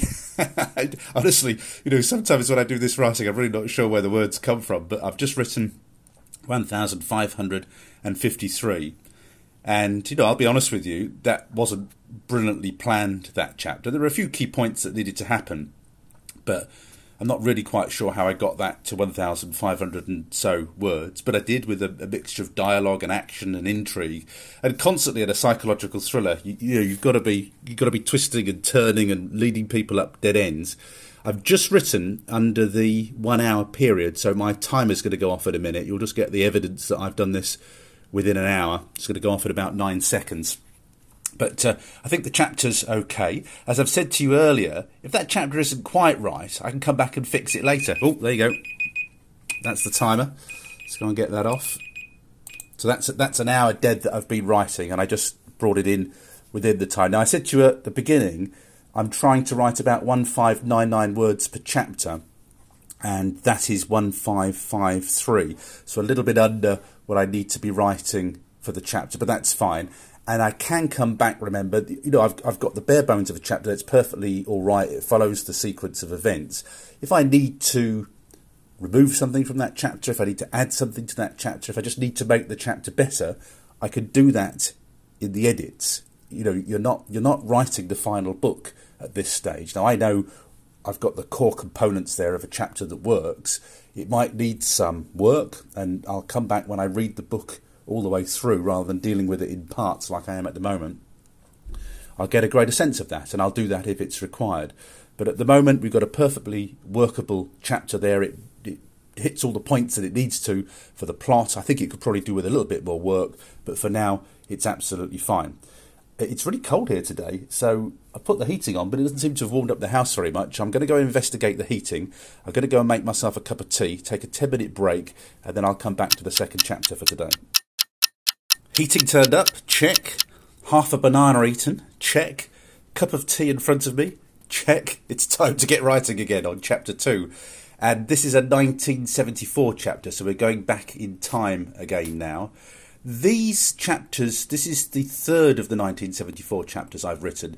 These actually haven't been very easy so far, the first three of those, but I think after the next one, is it the next one? No.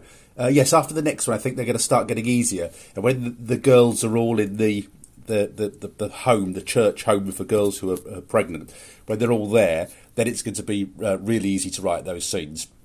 But these 1974 scenes haven't been as straightforward as they normally would have been so far. So we'll have to see how this one pans out. Um, there's not an awful lot of action in there, so I'm going to have to get a few little twists and turns, sneak a few twists and turns there. If I just read you what I've got here as my chapter notes, Ginny goes to the doctor, ref stomachache. She's eight months pregnant. Um, so that's pretty well it. Um, we've got to find out that one of the girls is pregnant. We've we've found out how she got pregnant, um, but I want it to be a surprise that she's actually seven or eight months pregnant. She's much, you know, she's let it go and she didn't realise because she's a young girl, as sometimes happens. So this is going to be a big surprise and it's going to throw a cat among the pigeons in her life. So I'm going to have to flesh that out over 1,600 words. Let's hope that I'm properly tea-powered and that chapter gets done. It's at 9.43 now. I'm going to have a couple of slurps of tea. Then I'll start writing at 9, 9.45 and I'll get back to you when chapter 2 is written. It's 10.53 and after all that doubt about what I was going to be writing in that chapter, I've just written 1,725 words, which is over, what, 100 and something, 125 more than I was supposed to have written in that chapter, so I've slightly overwritten. As it turned out, the, the, the core of the scene was a visit to the doctor. But what I actually did, I, I, checked my notes forward and back and thought, well, actually, I needed to have a scene also with Julie's boyfriend's family. So, so I wrote a scene that that was actually not all the detail that I put in the notes. So I actually inserted a, a sub scene, if you want, where we got a sense of the boyfriend's family and his relationship with the family, and then I, I moved it on to the doctor scene so I could impart the information that I needed to impart in that chapter.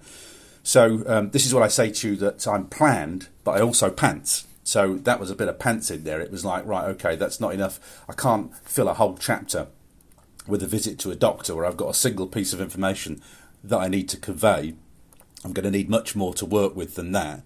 So I, I had a quick look forward and backwards and thought, oh, I, I thought I'd put a chapter in there about her at her boyfriend's family's house. I wanted to have that because there's a complete contrast to his family and her family. Uh, they're a very um, sort of religious, church going family. Their house is very quiet, whereas her boyfriend's family, by complete contrast, is mayhem, it's fun, it's friendly, the parents get on together. And I really wanted to show that to sort of contrast, uh, you know, different lives that the girls have. So that worked really well. It, it came very easily. And, uh, and I've still got the doctor's visit, and it worked perfectly all right, it worked perfectly well. So I've got where I need to be.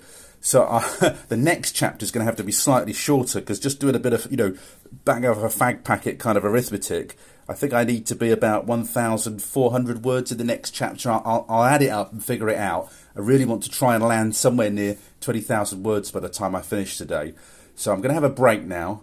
Uh, going to have the other half of that banana because I'm hungry. I'm trying to trying to last till lunchtime without eating any biscuits or anything like that. So I'll do all of that, just have a quick sort of 10 minutes refresher, and then I'll get back to my final chapter for today. It's now 11.06. I'm going to give myself another 5 or 10 minutes before I start writing, actually. I made myself another cup of tea. I can't get the house warm today. I've got the heating on, but the house isn't getting warm. It was warmer in the kitchen than it was where I'm working now. So anyhow, hopefully this house is going to warm up eventually. So I've made myself another cup of tea to warm myself through and have the other half of that banana. I do find when I write, I must use most of my energy with my brain because I get really peckish when I write, which is an interesting thing.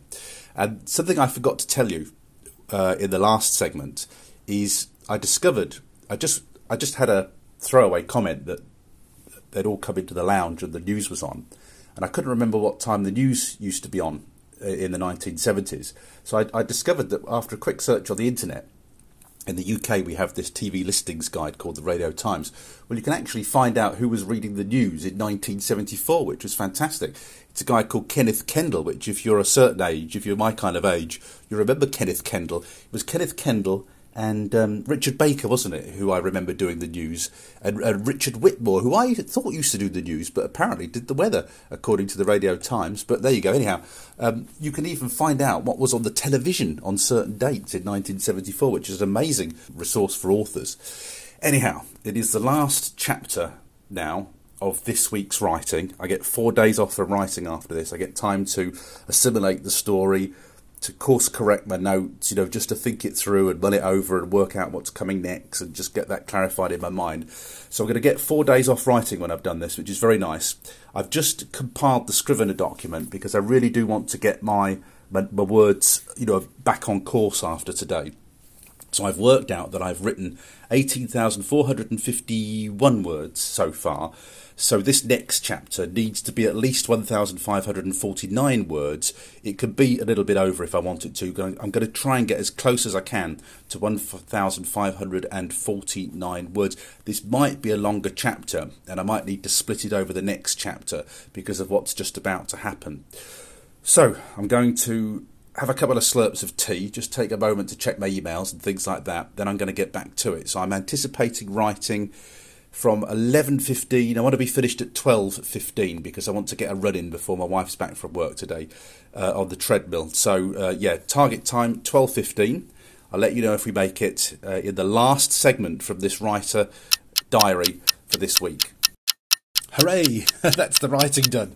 Nine chapters done, and you know, roughly fifteen thousand words. I begin to lose the plot, you know, about how many precise words I've written. But let me tell you what I just did. I have just written the last chapter, and my total word count now is 20,032 words. I need 20,000 words, so I've pretty well got it spot on. You know, that's neither here nor there, is it? So we're pretty well spot on in terms of word count. So I, so I overwrote at the beginning, and now I've managed to peg it back. And that's really important to me because, as I said right at the beginning of the week, if you allow the words to creep, then you could end up with too many words or, or too few words in terms of what I've booked with the editor. So I'm always mindful of that. It was a easy chapter to write. Thoroughly enjoyed uh, writing that chapter. No problems with it at all. Um, you know, pretty well on the right word count. Um, it's it's ended on a really nice beat, a nice bit of tension. Um, so so that is it. Um, that's that's twenty thousand as good as twenty thousand words written. How many words to go? It's fifty-five thousand words to go. that's all we've got to go. So anyhow, you know, I'm well into the book now you know we're well into this plot of this second book. Uh, it should hopefully it should hopefully just write itself now because I've got all that forward momentum. We've got through that that inertia that you have at the beginning of a book, and we're we're well into it now, which is great. Both storylines, the seventies storylines and the present day storylines. So at this point of the week, this is where I kind of breathe a sigh of relief and think, oh, thank goodness for that, you know, because I did feel like I might have set myself up for a fall, setting a target of 15,000 words a week. If I do find it too hard, I can go down to 10,000 words per week.